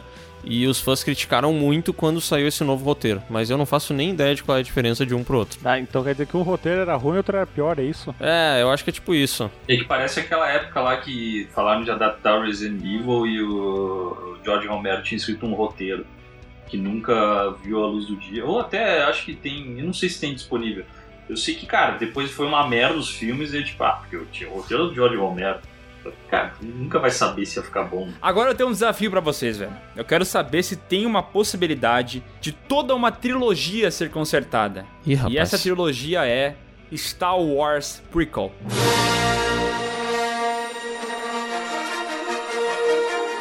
Os filmes que contam a história antes da ascensão do Império. Teria como ter feito isso de uma maneira melhor ou ou não? Sim. O que, que tu faria, Léo? A primeira coisa que eu faria é esquecer a existência dos Skywalker. Ou só mencionar eles, entendeu? Mas não precisa trazer todo mundo de volta. Ai, cara. Errou. Ai, como eu odeio isso, velho. Como eu Mas odeio peraí, Link. Léo. Não, mas pera, nós estamos falando do 1, Léo. 2, 3, não Ah, caralho, desculpa, desculpa, desculpa, desculpa, desculpa. Você é burro, cara, que loucura. Não, eu não falei sequel, eu falei prequel. Porque se esquecer o- os Skywalker no prequel, meio que fode a vida do Darth Vader, né? É que é um prequel bem prequel, entendeu? O que eu tava imaginando. Entendeu? Lá no- na época da República. O que, que vocês acham ruim de, por exemplo, vamos, vamos por partes, que nem Ah, o boa. Anakin, vocês acham ruim a jornada dele de mostrar que ele era um gurizinho bom, de coração puro e que ele acabou passando por uns perrengues aí que fez ele chegar onde ele chegou? Tipo, essa a bela humanizada de vilão. Vocês acham que isso é um problema? Não. Não, até porque ela é essencial Uhum. pra linkar com o final do Retorno do Jedi, onde mostra que ele era bom sim, Sim. só que ele foi corrompido, né? E ele era a es- o escolhido da força. No final das contas, até o Retorno do Jedi, ele diz que aquela teoria do dele ser o escolhido é verdade, né? Porque no final das contas foi ele que matou o- o Darth Sidious, né? Eu acho essa, essa curva dramática interessante. Eu não acho ela tão abrupta como algumas pessoas falam, entendeu? Porque teve ali o primeiro filme que, que não tinha nada de maldade nele, ele era um moleque maravilhoso. No segundo filme começa a dar indícios de que ele vai ser um merdeiro. E no terceiro ele completa lá matando as criancinhas. Mas é que eu acho que o roteiro não é dos melhores. Mas ele até meio que mostra essa transformação. O problema é o ator que não consegue me passar essa verdade, entendeu? Eu não consigo olhar pro Anakin lá no, na Vingança do Sith deitado na caminha dele, acordando porque ele tá com insônia, porque ele teve um sonho ruim, botando a mãozinha na cabeça e fazendo aquela carinha de merda dele. Eu não consigo aceitar que ele tá vivendo um terror, entendeu? Sim. Cara, o que eu não gosto desses três primeiros. O terceiro eu gosto, tá? Já nem. nem Eu também gosto, tá? Só, só pra deixar Eu claro. curto, assim. Agora, o que eu não gosto do- dos dois primeiros é a parte política, velho. Parece que eles quiseram dar é, corpo pra história, assim, pra entender o que, que aconteceu pro Império, pro levante do Império e tal. Mas eu acho que muito, cara. Eles, eles trabalham muito toda essa parte de política, assim, que eu acho, cara, pra mim é muito chato, velho. É muito chato. Ah, entra nessa reunião, daí tem a reunião no parlamento, aí tem a reunião não sei do que. Cara, caguei, velho. Cara, o primeiro filme eles poderiam tirar toda essa parte política e fazer o seguinte, ó, presta atenção. A hora que, que o Qui-Gon Jinn e o Obi-Wan vão lá buscar o, o Anakin, o Anakin tá sozinho em casa. E aí ele acha que o Qui-Gon e o Obi-Wan são dois bandidos. E aí ele prepara várias armadilhas Ah, não. casa Se, pra pegar se vier com essa piada aqui, eu vou, vou, vou te tirar do podcast. Eu tô falando sério. Chega, né, Bruno? Porra! Nota de repúdio do editor. Alguém, por favor, me explica qual o problema do Bruno. O cara me larga a gravação quase no fim. Isso é pra ferrar com o meu trabalho. Agora vou ter que inventar alguma coisa porque os patrões merdeiros vão me pedir. Que merda. Bruno, você não me ama, cara? O que sente por mim de verdade? Beijos, seu merdeiro. Esse lance das tretas políticas, tipo, cara, eu acho quase o, oposto de tudo que foi a trilogia original de Star Wars, sabe? Exatamente. Porque era muito simples, era muito simples. Star Wars é, é um negócio que ele é quase simplório, no sentido de que, assim, é, todo mundo. é- é as coisas são meio preto no branco, sabe? Tipo assim, um cara é mal, um cara é bom, o Não. bom tem o mal, e aí lá ali no meio tem o Darth Vader. Mas, Miguel, é, os caras, é, os personagens, eles não têm um bilhão de camadas, eles não são cinzas. Eles são sempre, ou ele é mal, ou ele é bom. Tá aí o Han Solo. O Han Solo pra mim é bom, desde o início. Tá, mas ele, ele é estabelecido como primeiro, como aproveitador. Ele é malandro pra mim. Não, mas- ele é bom. Ah, ele é malandrão, mas ele não é mal, cara. Ele tava lá só pelo dinheiro, velho. Ele volta Ah, mas porque... não é mal, para, cara. Tu, em algum momento tu acha que ele é mal? Não, mas peraí, tem uma diferença muito grande entre tu ser mal e ser bom, claramente. Mas tem aqueles tons de cinza no meio, que é onde, pra mim, transita o Han Solo. Ele não transita não acho, 100% bem. Não eu não acho concordo. Eu acho 100% bem, cara. Eu também acho. Não, eu acho que ele, que ele é um cara aproveitador que, dependendo da situação ali, ele dá um vazar quando precisar. Mas no final das contas, ele tem bom coração. Eu acho que é isso que o filme tá mostrando. E a mesma coisa acontece com o Luke lá no Império Contra-Ataca lá. Toda hora ele tá pendendo pro lado do Negro na Força. Aquela cena lá na caverna, que ele vê ele enfrentando ele mesmo com roupa de Darth Vader, é mostrando que ele tá indo pra um caminho que não é legal, entendeu? Eu acho que o filme sabe estabelecer isso muito bem. O Léo falou que é um filme simples, quase simplório. Eu acho que ele é simples, mas não simplório. E pra mim o problema de, do- da trilogia prequel é porque Star Wars é uma aventura no espaço. É isso. É um filme divertido que fala sobre aventuras no espaço. E daí é muito, muito chato tu acompanhar um filme que se propõe a ser isso. E daí do nada, como o Sescon falou, começa uma conversa sobre é, a federação que tá barrando a venda de peças pra República. Sim, parece Entendeu? que é tipo assim, parece que tu, cara, tu abriu uma empresa, tu curte muito fazer o que tu faz, tu gosta de trabalhar. Só que aí, os três primeiros filmes parece que é a parte da contabilidade. E tu não quer saber, tu só quer saber de sentar e fazer o que tu ama. Mas não, tem Aham. toda aquela burocracia. E, cara, é muito chato, cara, mas muito chato. Porque eu entendo tu tentar dar um contexto, ah, de um contexto político.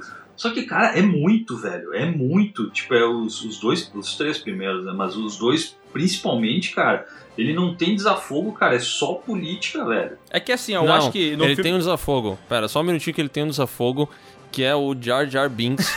Porque na trilogia original, olha que da hora.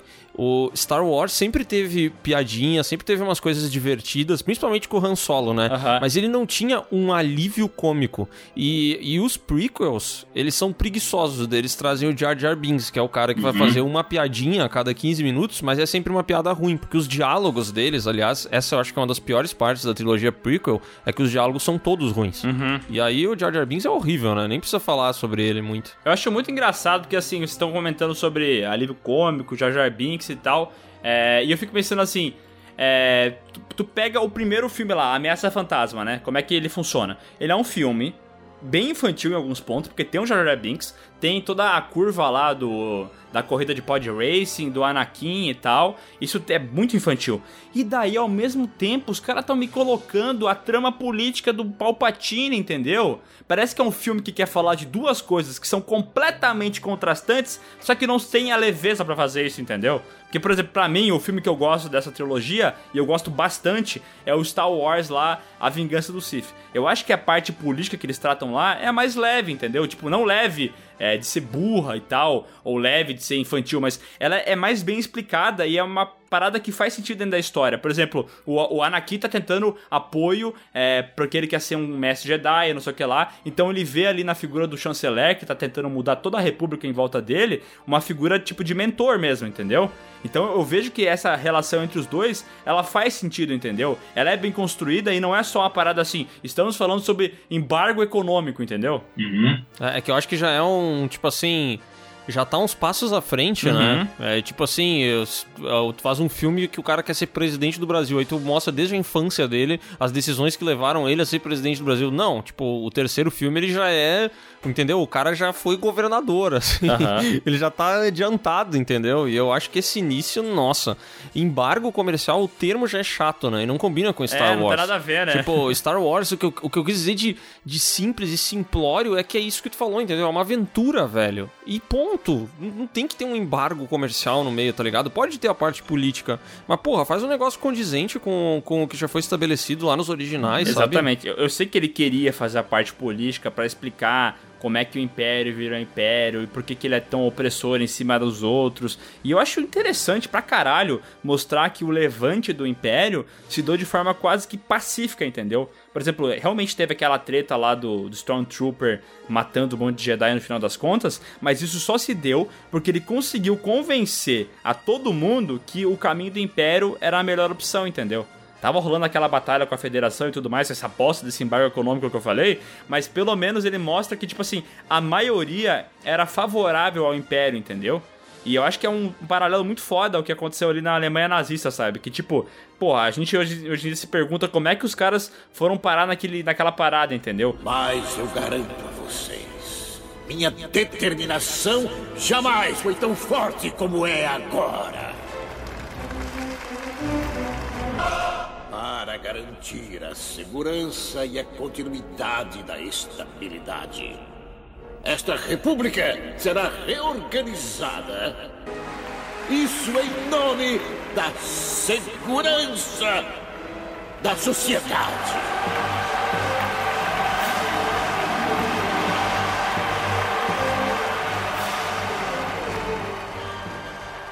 Então é assim que a liberdade morre. Com um estrondoso aplauso. Como é que eles foram virar aqueles monstros e que são vilões mesmo? Mas na época tinha muita gente que apoiava, entendeu?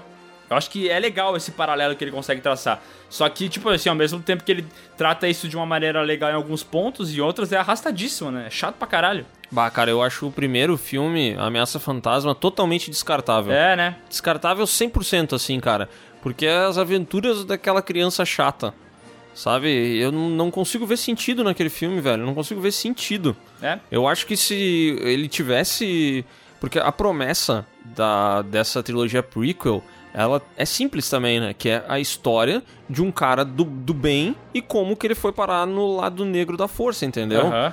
Só que, cara, eu acho que eles voltam muito atrás. É tipo assim, meu Deus, quando ele nasceu, o médico deu uma palmada na bunda dele, aquilo ali já começou a. Opa, mas olha que treta. Aham. Eu acho que podia ter sido um pouco mais adiante, sabe? Com problemas também um pouco mais avançados, talvez. Porque, tipo assim, nossa, esse lance da humanização. Ele foi levado super, hiper, mega ao pé da letra, né? Foi aquela história, tipo assim, vamos mostrar ele criancinha e tudo que aconteceu quando ele era criancinha, e ele perdeu a mamãe dele quando ele era criancinha, e daí um dia ele tava comendo chiclete e deram um tapa nele. Tipo assim, cara, não precisa de tudo isso, sabe? Eu acho que é por isso que o terceiro filme também é tão melhor, Aham. porque ele já tá mais avançado, né? Ele deixa a gente com a sensação de que os outros dois não precisavam existir, sabe? Ou que eles podiam ser condensados. Exatamente.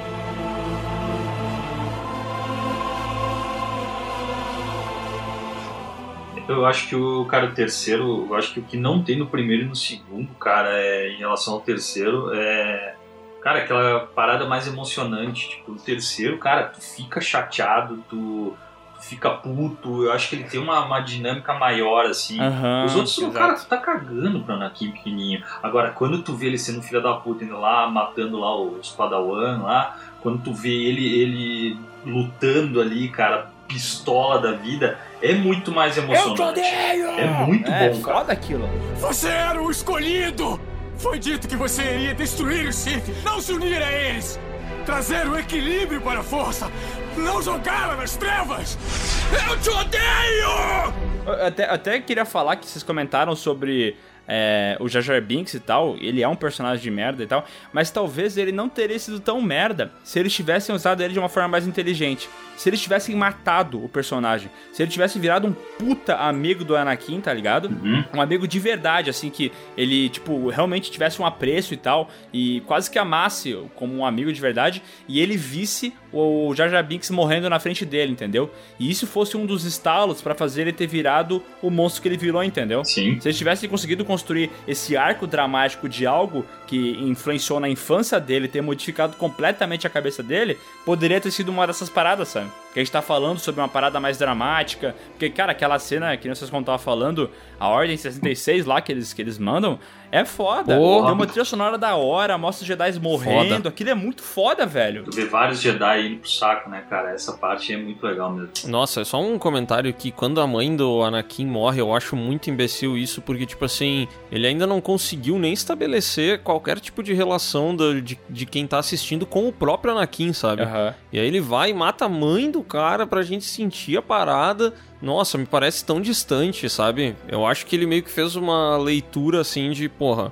o Anakin é o Darth Vader, então a galera já conhece, já tá ali. Eu não sei, eu não sei o que, que- o que, que se passou pela cabeça, sabe? Mas é um desenvolvimento que eu acho muito muito ruim, assim, porque, puta, os dois primeiros filmes, cara, são dois filmes. E a gente não consegue. E eles não conseguem desenvolver o bendito do Anakin.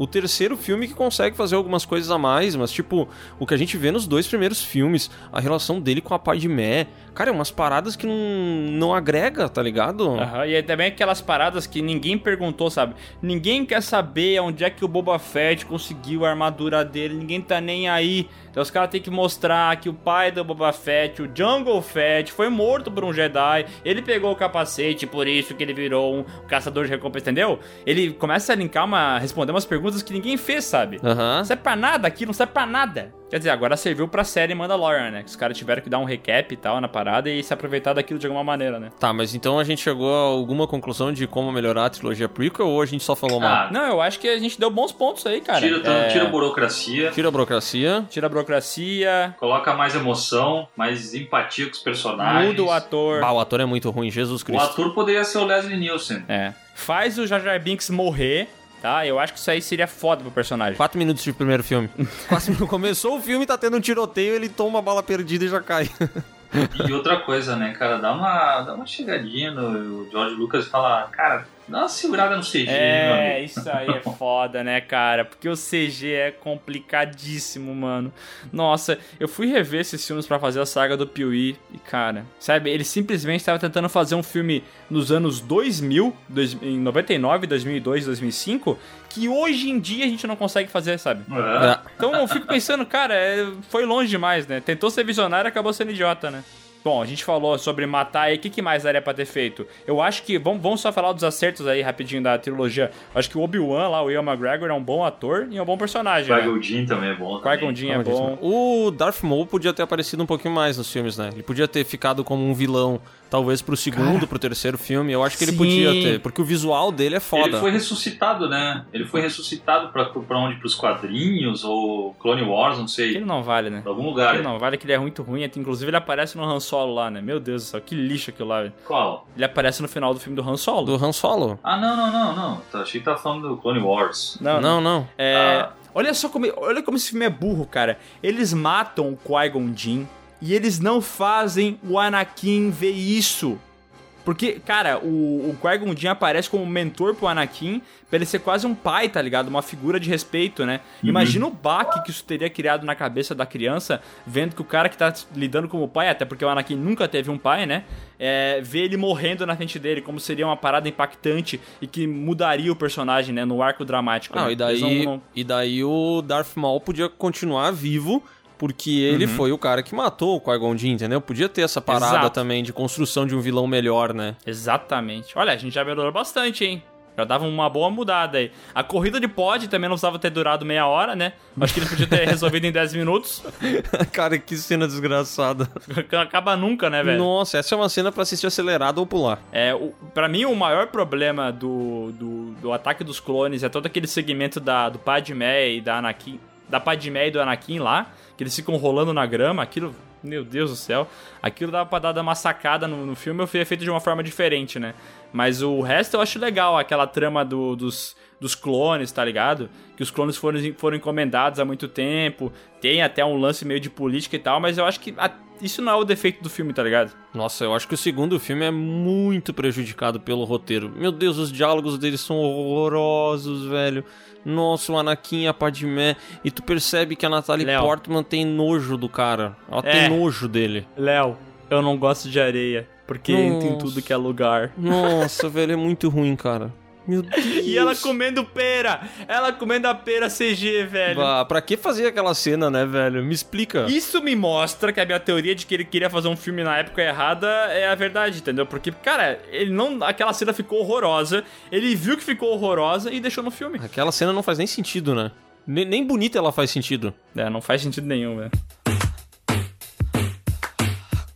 Bom, eu acho que a gente já consertou esses filmes. E esse podcast, como eu falei antes, é um tapa na cara de todo mundo que fala que a gente é, fala mal, mas não faz melhor, tá? Ah, eu só quero fazer um breve comentário rápido pra gente não se estender muito, mas que tem várias coisas que a gente apontou na trilogia de Star Wars que eu aplico também na- no- nos prequels lá do Hobbit. É, isso aí. Que eu também acho que tem um monte de coisa desnecessária, que deveria ser só a promessa, a história do Bilbo com o anel. O que que vira? A história de um monte de anão gostoso com o anel. E aí eu fico puto. Ah, anão, anão gostoso, cara, não dá pra mim. Eu adoro anão, tá? Eu acho que vocês já perceberam como eu gosto de lembrar de anão aqui. Os meus maiores ah, heróis são anões, o, a porra do suco, né? É um deles. Mas fazer anão gato daquele jeito não tá legal, né? É um desrespeito Não. com o anão.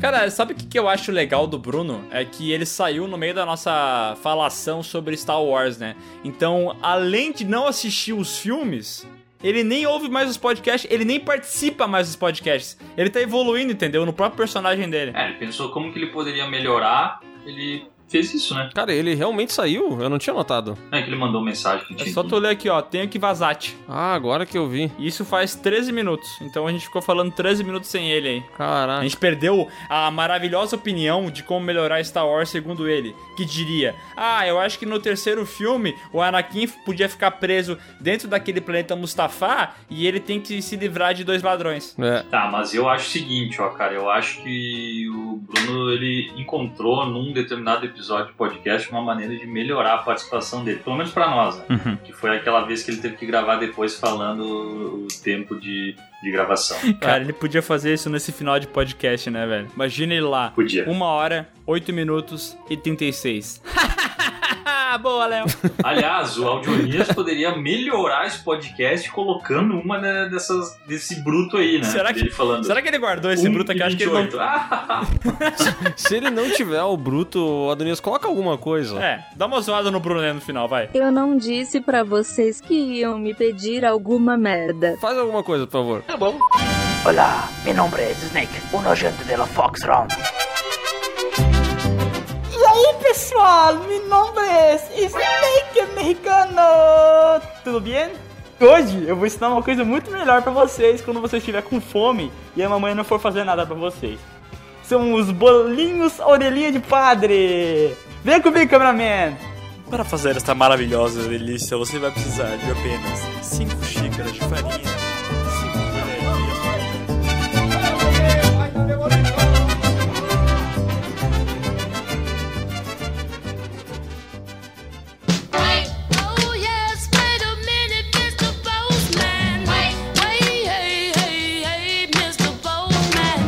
agora vamos para nossa já tradicional leitura de e-mails, a parte que todo mundo adora. Eu sei que todo mundo em casa fica só esperando esse maravilhoso momento. É, esse é o momento que a gente também fica esperando, né? A gente grava o podcast inteiro só por esse finalzinho. É, e antes de falar qualquer coisa, eu quero clamar. Você que está ouvindo esse podcast, que chegou até a leitura de e-mails e é um vagabundo, ou seja, alguém que não trabalha e tem tempo livre, eu peço um favor. Faça um canal no YouTube onde coloque, onde você vai colocar vários é, trechozinhos legais do podcast, entendeu? Ah, você escutou esse cortezinho. Ah, você escutou esse pedacinho do podcast, achou interessante, quer cortar e postar no YouTube. Pode postar, a gente aceita e endossa. Fala aí, Léo. Ah, a, gente, a gente ia ficar muito feliz se isso acontecesse. Você que, que como o Miguel disse, está com tempo livre e você que tem amor no coração, faça um canal de cortes do PewCast, por favor, que a gente não tem tempo pra fazer. É, é que assim, a gente realmente queria poder fazer isso, mas é falta tempo, né? E daí o tempo que a gente tem aqui durante a semana, a gente acaba usando em outras coisas, né, velho? Então, ó. Como, por exemplo, jiu-jitsu, como o que mais? Boxe. Boxe, como a hortinha que a gente tá fazendo juntos. É, o meu simulador aqui que eu tô olhando pra ele do lado, eu tenho que treinar, entendeu? Um dia eu vou ter que correr na Fórmula 1, então eu tô treinando agora, entendeu? É, não dá pra parar, né? Então vamos aqui primeiro do Caio Ferreira, que tem o título. Como não amar esses dois gostosos do caralho? Gostosos ou gostosos? Gostosos, gostosos. Qual que é a sílaba tônica? Eu nunca sei. Gostosos do caralho. Estou falando do Sescon e do Bruno. Ih, será que devemos ler isso aí? Acho que não. Fala meninos, eu sou o Caio, moro em Londrina. Pra situar vocês no estado do Paraná. Ah, ainda bem. Tenho 22 anos e já acompanho o canal de vocês desde 2019, quando o YouTube me recomendou a saga Jogos Mortais. Vocês quatro são uns delícia. Todo dia antes de iniciar meu turno no trabalho, coloco no PewCast para escutar vocês. Sem dúvida, o melhor episódio foi A Maldição de O Exorcista. O Otávio Gá, o Lucas e o Dale Nogari fizeram toda a diferença nesse episódio. Também amo quando o Sescon se passa e começa a xingar feito uma criança louca. Gosto dessa parte. Não. É, Essa parte ela divide opiniões, né, cara? É. Porque ao mesmo tempo que ele gosta, tem aí também o time Schnauz, né? Adoro é um, que- um time que ultimamente tá um pouco desaparecido, mas com certeza ela segue aí, eu acredito. Aham. Aliás, um beijo pra Schnauz, né? Eu adoro que a Schnauz virou Schnauzer. E daí, tipo, eu sempre leio nos comentários. Virou um falando- cachorro, né? É, virou aquela rata de cachorro. As pessoas falam assim: ah, não fala isso aí pra não incomodar o Schnauzer. E daí, na hora, eu fico me lembrando um cachorro puta assim com o Sescon. Falando, Cala! E ele botou Eu amo. É, é, eu não amo tanto. Na verdade, eu vou dizer que eu gosto dessa parte porque o Sescom é um idoso. Mas daí, quando ele começa a xingar que nem uma criança, ele lembra daquela música de Chaves, né? Se você é jovem ainda, jovem ainda, jovem ainda. Amanhã velho será, velho É. será, velho será. Né? Exatamente. Bom, vou terminar o e-mail por aqui para não ficar muito longo. Mas deixo uma indicação de tema de podcast para vocês. Façam mata-mata das cantoras internacionais mais gostosas ou bonitas para o politicamente corretos do mundo. Caio Ferreira, sério mesmo? Sério mesmo que é isso que tu quer que a gente faça? Bem específico, hein? E eu vou dizer que uma latina ganharia, tá? Ó, ele colocou Só incluindo a Beyoncé, a Rihanna, a Nicki Minaj, a Ariana Grande e etc. Ah, faltou a Jennifer Lopes aí também na, na, na tua lista, né? Mas, cara, eu acho que esse não é o tipo de podcast que a gente tá apto a fazer, né? É, a gente não pode fazer isso aí ou a gente vai ser preso. E também não faz sentido a gente fazer isso aí, né, porra? Sim, pô. Não, e, tipo, não é as atrizes mais gostosas, né? Se tivesse algum, pelo menos alguma coisa a ver com o que a gente fala, né? Mas não, é a, a cantoras. A gente nunca nem falou de música no podcast. Miguel acabou de, então, endossar o podcast de atrizes mais gostosas. Não, eu não endossei. Eu falei que teria algum sentido ele pedir isso. Vocês são perfeitos, mas o Bruno e o Sescon são os mancho que quero pra vida. É a homenagem que fala, né? Valeu, muito obrigado por tudo. Ele falou mancho. Acho que ele quis dizer macho, mas tudo bem, eu vou ler como tá escrito, né? E agora vamos aqui pra mensagem, breve recado de um fã do Piuí, PiuíCast 83. Como tá escrito Sucinto. breve, né? Então eu abri e realmente parece pequenininho. Olá, maquinistas do trem. O homem parece pequenininho, a pessoa que escreveu aqui. Ah, Falando em pequenininho, isso me lembra uma, uma piada que, que, eu- que eu aprendi não, não, ontem não, e eu simplesmente fiquei apaixonado. Posso falar? Sim, mas se tiver a ver com um, um gênio, um anão que encontrou uma lâmpada, não. Não, não. Não, mas tem a ver com a não, mas não tem a ver com o gênio. É, por que, que a, a Anã tá presa no hospital até hoje? Não sei. Por quê? Que ela só vai poder sair quando ela tiver alta. ah, meu Deus. Essa não é boa. Essa não é boa. Ninguém deu risada. Continuando a mensagem aqui. Olá, maquinistas do trem do Piuí. Me chamo Gabriel, falo da cidade de Macapá, capital do Amapá. Obrigado. Primeiramente, prendeu essa? Oh, muito obrigado. Primeiramente, gostaria de agradecer vocês por terem me apresentado a sétima arte. Antes, cinema pra mim era basicamente a Marvel e a Pixar.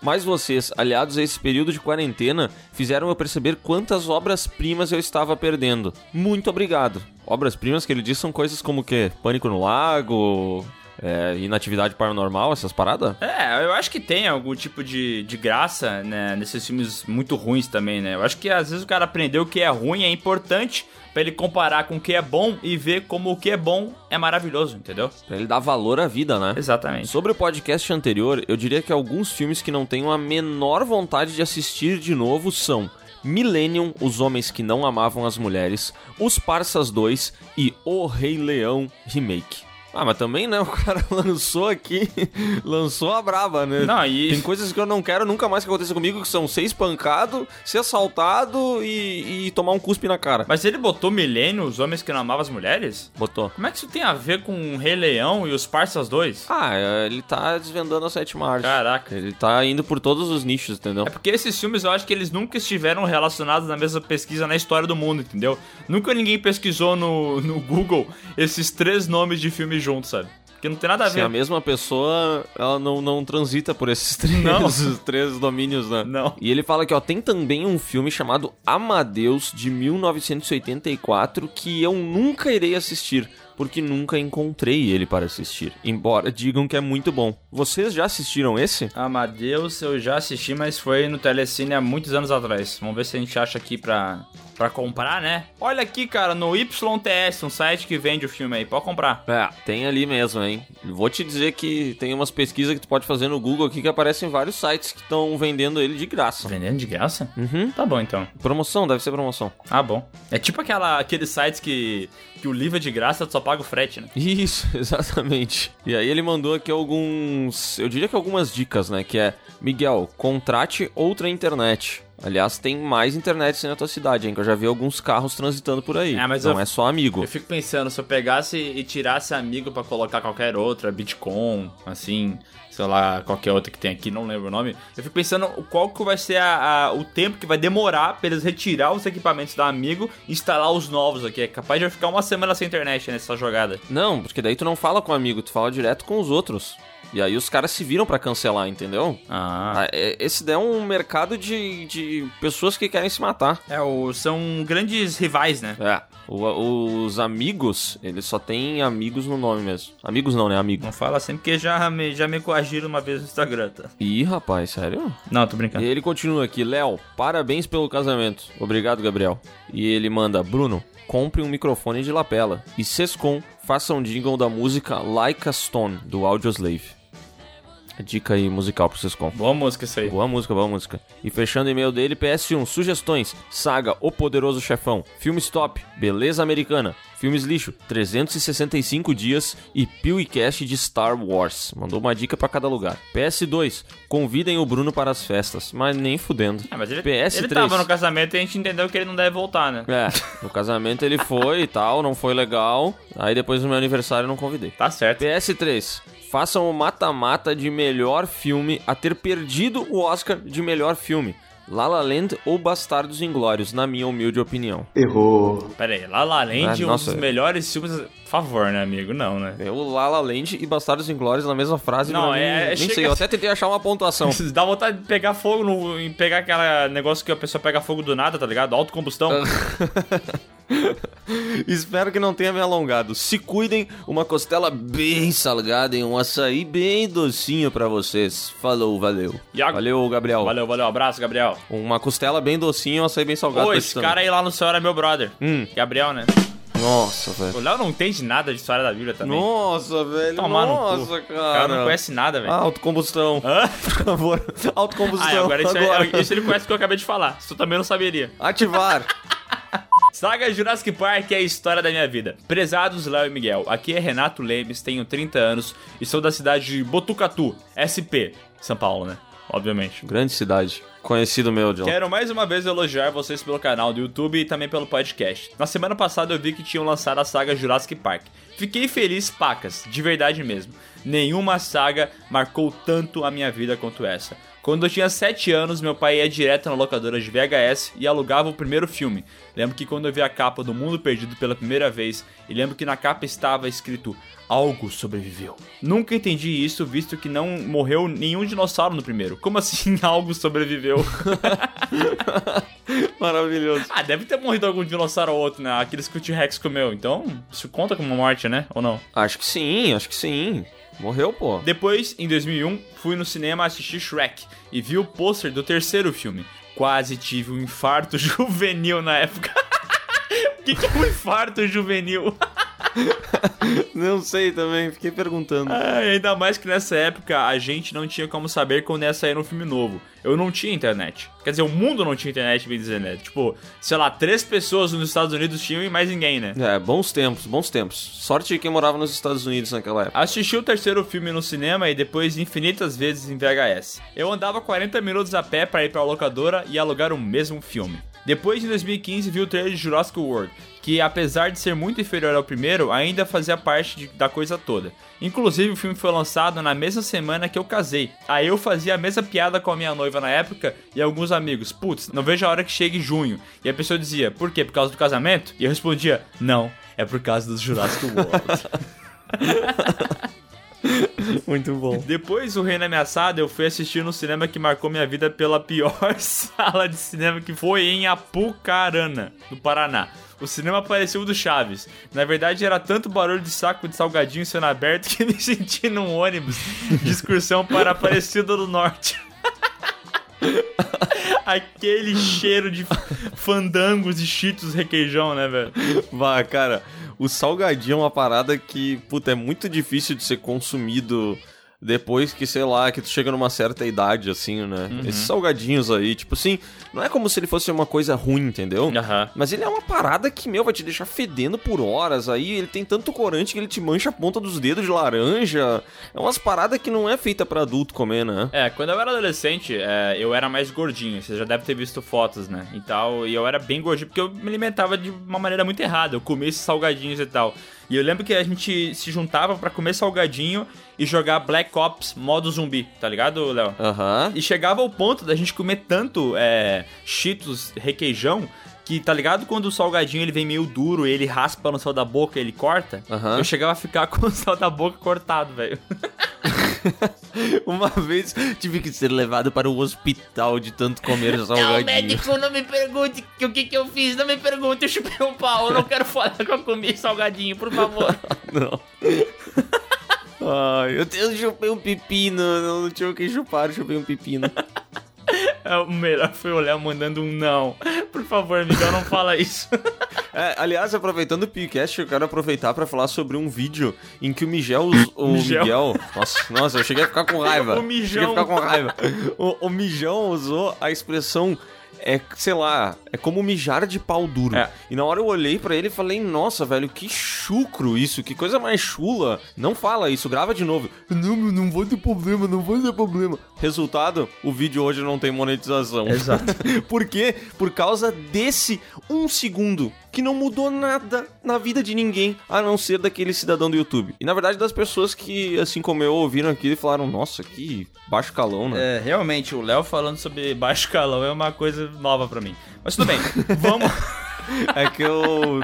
Até minha amiga me convenceu disso. Entendi. A Schnauzer. Nesse cinema, a pessoa na frente atrapalhava a visão da tela. O chão era de cimento queimado. Caralho, que cinema é? Nossa, mas...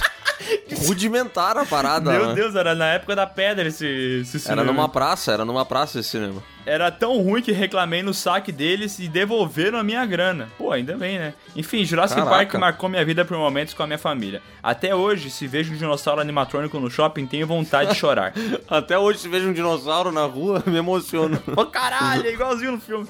Valeu mesmo pelo conteúdo incrível de vocês. Muito bem produzido e parabéns ao Audionias pelo timing das piadas no PewCast. Muito obrigado, muito obrigado. E ó, eu quero elogiar o Audionias porque ele melhorou bastante nisso aí. As primeiras versões aí do podcast a gente não muito bem alinhado, então as piadas elas, eh, elas ficavam meio deslocadas, mas eu percebi que ele encontrou certinho o tempo de botar a parada. E tu tá ligado, né, Léo? Como, como eu sou chato com essas coisas, né? Sim. E realmente é uma parada que é muito maluca, né? Porque tem gente que não consegue, que não tem o timing. É porque assim, quando a gente grava, a gente já tá acostumado, né, Miguel? Principalmente com o vídeo, parece que a gente já deixa o, a brecha pra encaixar alguma coisa, né? Uhum. E aqui no podcast às vezes não rola isso. E o Audionias arranja o, o espacinho dele. Mas tem gente que não consegue. Não consegue. O cara tem 252 cursos de edição de vídeo, de podcast, de tudo. Mas parece que ele não tem o timing cômico de inserir as coisas, sabe? É tipo assim, né? O cara tá falando no vídeo. E nesse momento eles chegaram lá e se deram conta que tinha um excelente animal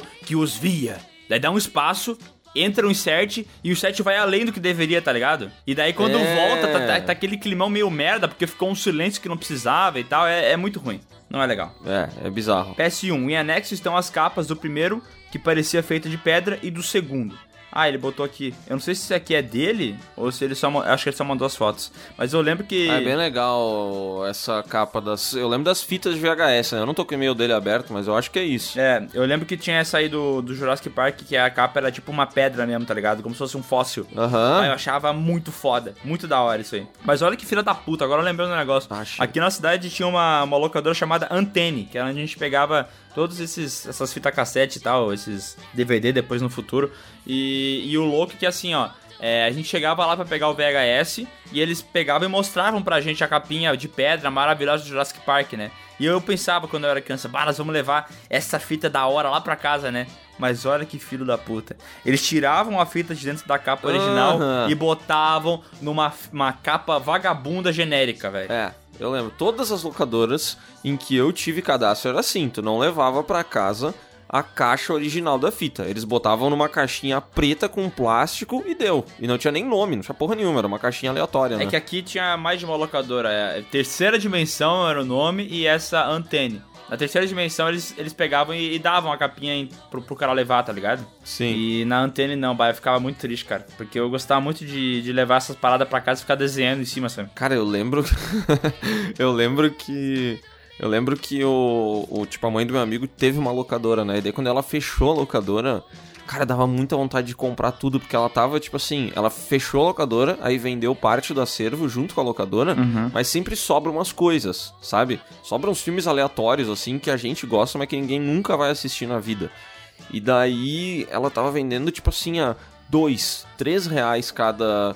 cada. Eu não lembro se já tinha DVD na época ou se ainda era VHS, assim, mas ela tava vendendo.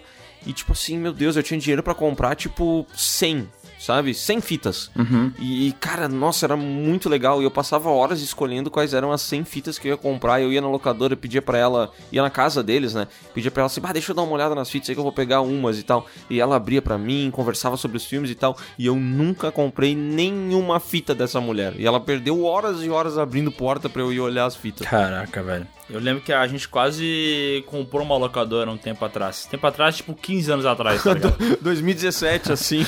Bah, ali, tá ligado? Acho que, deixa eu ver, em 2021, né? Isso deve ter sido em 2008, 2009. A gente ia comprar uma locadora de vários DVDs que vinham junto, prateleira e tal, e ia colocar essa locadora aqui no bairro, fazendo a Pirajá, em Nova Petrópolis.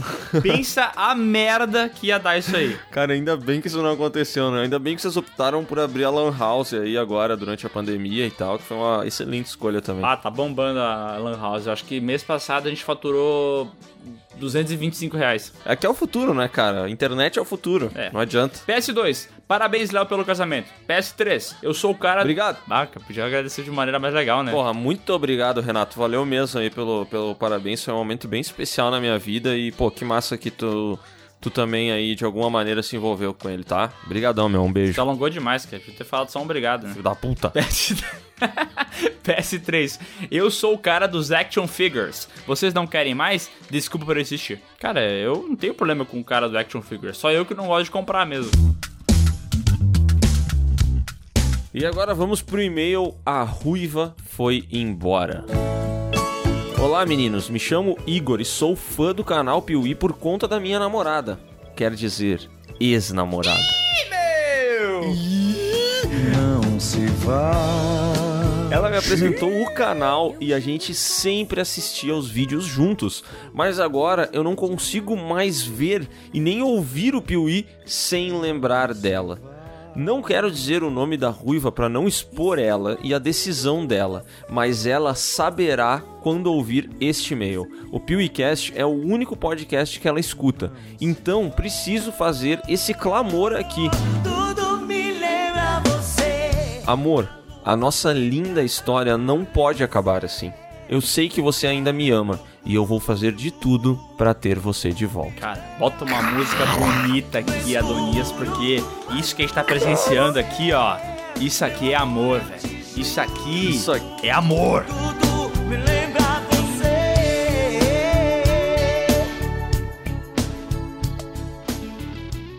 Isso aqui é. O cara perdeu as palavras. É, é o- Isso é amor. Amor amado. Parece o cara aquele lá do. que tá indignado. Como é que é que ele fala? Simplesmente revoltante. Simplesmente Ei! revoltante. Isso é, é revoltante. Simplesmente Ele, revoltante. ele, revoltante. ele aponta pra. Ó, ó. Ele fala, ó, ó. Ó, ei, ei, isso aqui é Ei, simplesmente revoltante. Revoltante. Ó, ó, ó. E aí? É, é simplesmente revoltante. Ei, isso é simplesmente revoltante, isso aí. Oh, isso me lembra o dia que eu contei pro Léo que eu tenho um, um, dese um desejo, não, né? Mas eu gosto de ver aqueles vídeos no YouTube e tal, de pessoas aleatórias falando mal do governo ou falando mal do preço da gasolina. Que eu já mandei pro Léo vários. assim, é uns vídeos que tem 140 visualizações. Só eu vi o vídeo, tá ligado? Aham. E é um cara no carro falando assim. Pô, a situação do Brasil tá complicadíssima, né? Desse jeito não vai dar mais, né? O Supremo. Eu gosto da. Tem a subcategoria que é o preço do combustível nos Estados Unidos, né? É. Que também tem. O cara pega e ele tá lá. Não, ó, aqui, ó. Tamo aqui no posto, ó, cara. Primeiro, pra começar, não tem frentista. É. Eu, eu vou botar a gasolina. Por quê? Porque confiam em mim aqui. Eu não sou ladrão, eu não sou bandido. Vou botar minha gasolina ali. Daí o cara vai, bota, mostra o preço, explica o sistema que lá não é por litro, é por galão. Nossa, é uma loucura. Eu sou muito contra isso aí, falando nisso, porque, cara, é tipo fundir, tá ligado? Eu não gosto de no fundir porque eu tô pagando pra fazer minha própria comida, tá ligado? Ah, entendi. Não, não, eu pago pra, pra ser servido, entendeu? Eu sou, um rei, eu sou um reizinho. Entendi. Eu vou dizer uma coisa, tá?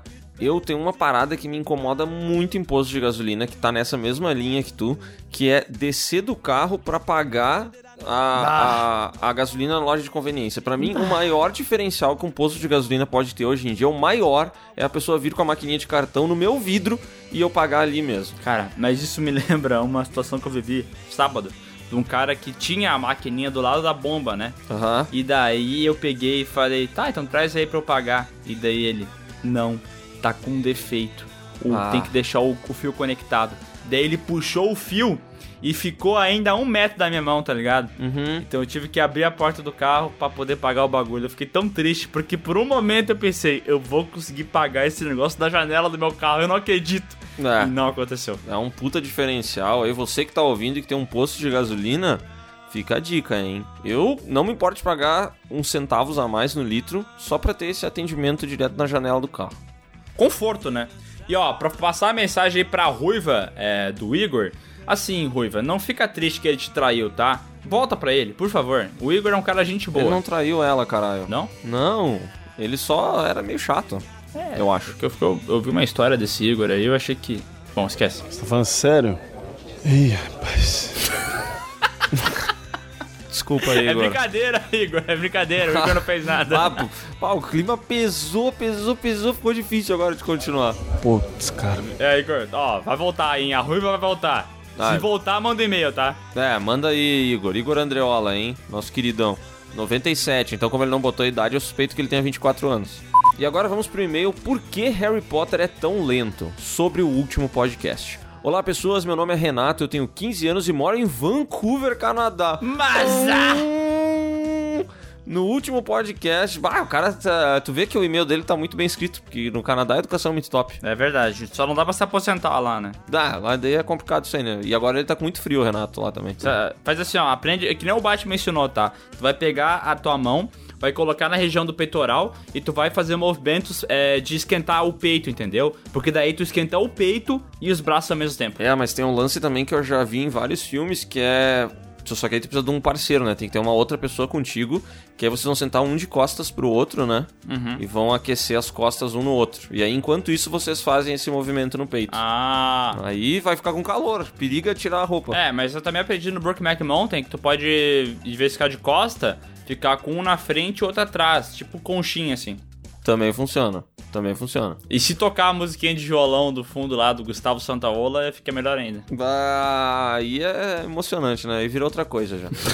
no último podcast sobre filmes que vocês não assistiriam de novo, vocês falaram que alguns filmes da saga Harry Potter são muito longos e impossíveis de assistir novamente. Não, impossíveis não, né? A gente falou que... Tem coisa mais impossível nesse mundo. a gente não quer assistir de novo. E eu acho que a razão disto é que certos filmes não são balanceados. Porque filmes como A Câmara Secreta e O Enigma do Príncipe tentam explicar a história e acabam focando muito nisso, esquecendo da ação e da magia de Harry Potter. Porém, filmes como O Prisioneiro de Azkaban e A Ordem da Fênix conseguem balancear os fatores e deixar o filme divertido e interessante. Sou um grande fã de Harry Potter, adoro os filmes, adorei o podcast e adoro a saga que vocês fizeram sobre Harry Potter. Cara, ele deu aqui a justificativa dele, que, ó, tipo assim, faz sentido. O Prisioneiro de Azkaban é um filme muito divertido, né? Uhum. É, mas eu acho que a gente até enfatizou, né, que tem uns dois, três filmes que, É. tipo assim, em específico, que esse sim, por nada no mundo a gente assistiria, né? É que é muito foda, né? Tu pegar um livro muito comprido, que tem muita história de flashback, que tem muito motivação de personagem, que é tudo baseado no diálogo e transformar isso numa parada divertida, né? Eu entendo que seja mais difícil pegar esse tipo de livro e adaptar pra algo realmente divertido, né? É. E eu acho que tem um lance sobre não assistir Harry Potter, é como esses filmes são sequenciais, eu não sei tu, mas quando eu vou assistir, por exemplo, ah, O Poderoso Chefão, tipo, eu gosto de fazer toda a trajetória, sabe? O 1, um, depois de uns dias eu assisto o 2 e depois o 3, Uhum. sabe? E aí eu tenho a impressão que, sei lá, bah, que filme que eu vou assistir hoje? Ah, hoje eu vou Prisioneiro de Azkaban. Parece que eu já tô começando pelo meio do caminho e eu não sei, pra mim é estranho, sabe? Eu não, não curto muito reassistir sequências de filmes, assim, eu gosto de fazer a, o caminho da saga inteiro, sabe? E aí eu não faria de Harry Potter. Ah, mas daí também é complicado, qualquer dessas sagas aí, né? Que pra- também é o problema de Harry Potter é que todos eles são sequências, né? Então até chegar no último filme, um conta a história do outro e vai indo tudo numa história. Star Wars, por exemplo, eles dividem em trilogias, né? Então se tu não quiser Aham. ver, tu até consegue ver o- as trilogias separadas, né? É, mas sei lá. Não sei, eu tenho a impressão que, por exemplo, a, a trilogia prequel de Star Wars, pela qualidade dos filmes, é uma coisa que eu também não vou reassistir, sabe?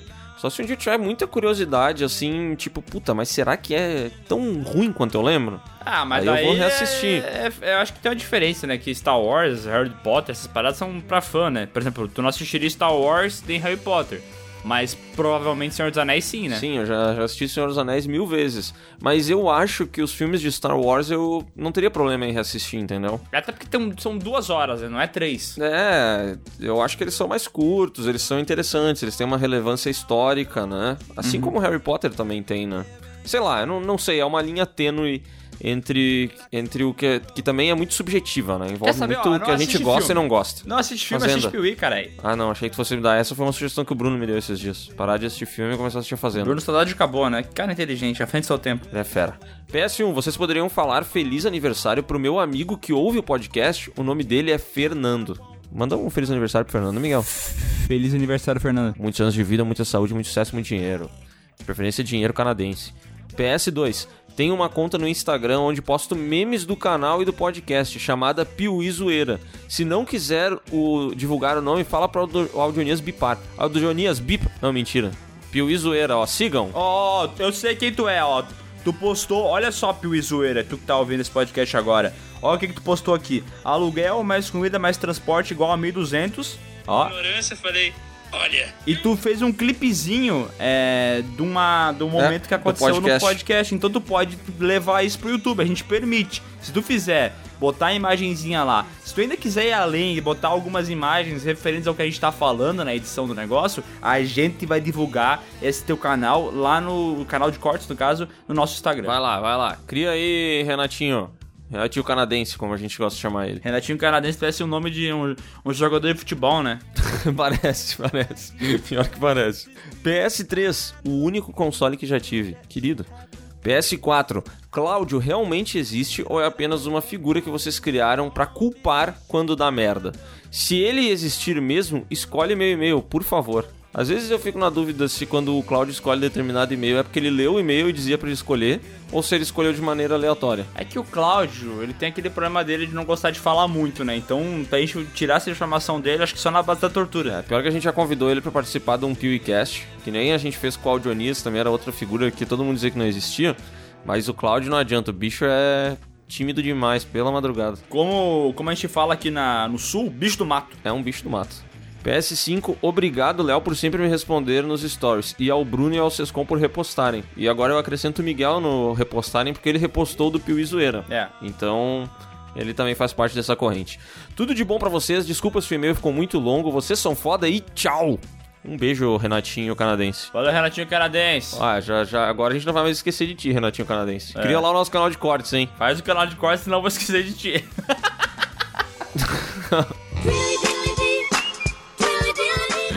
Então é isso, pessoal. Essa foi a leitura de e-mails aqui do PewCast. Se você quer ter sua mensagem lida, manda um e-mail para podcast@canalpiuí.com.br. Coloca o seu nome, a sua idade e a cidade de onde você tá falando ali no corpo do e-mail. Feito, gente. Um abraço, beijo, amo vocês. Beijo, vídeo novo hoje. Vídeo top. Terror. Seja membro do Piuí. Abraço.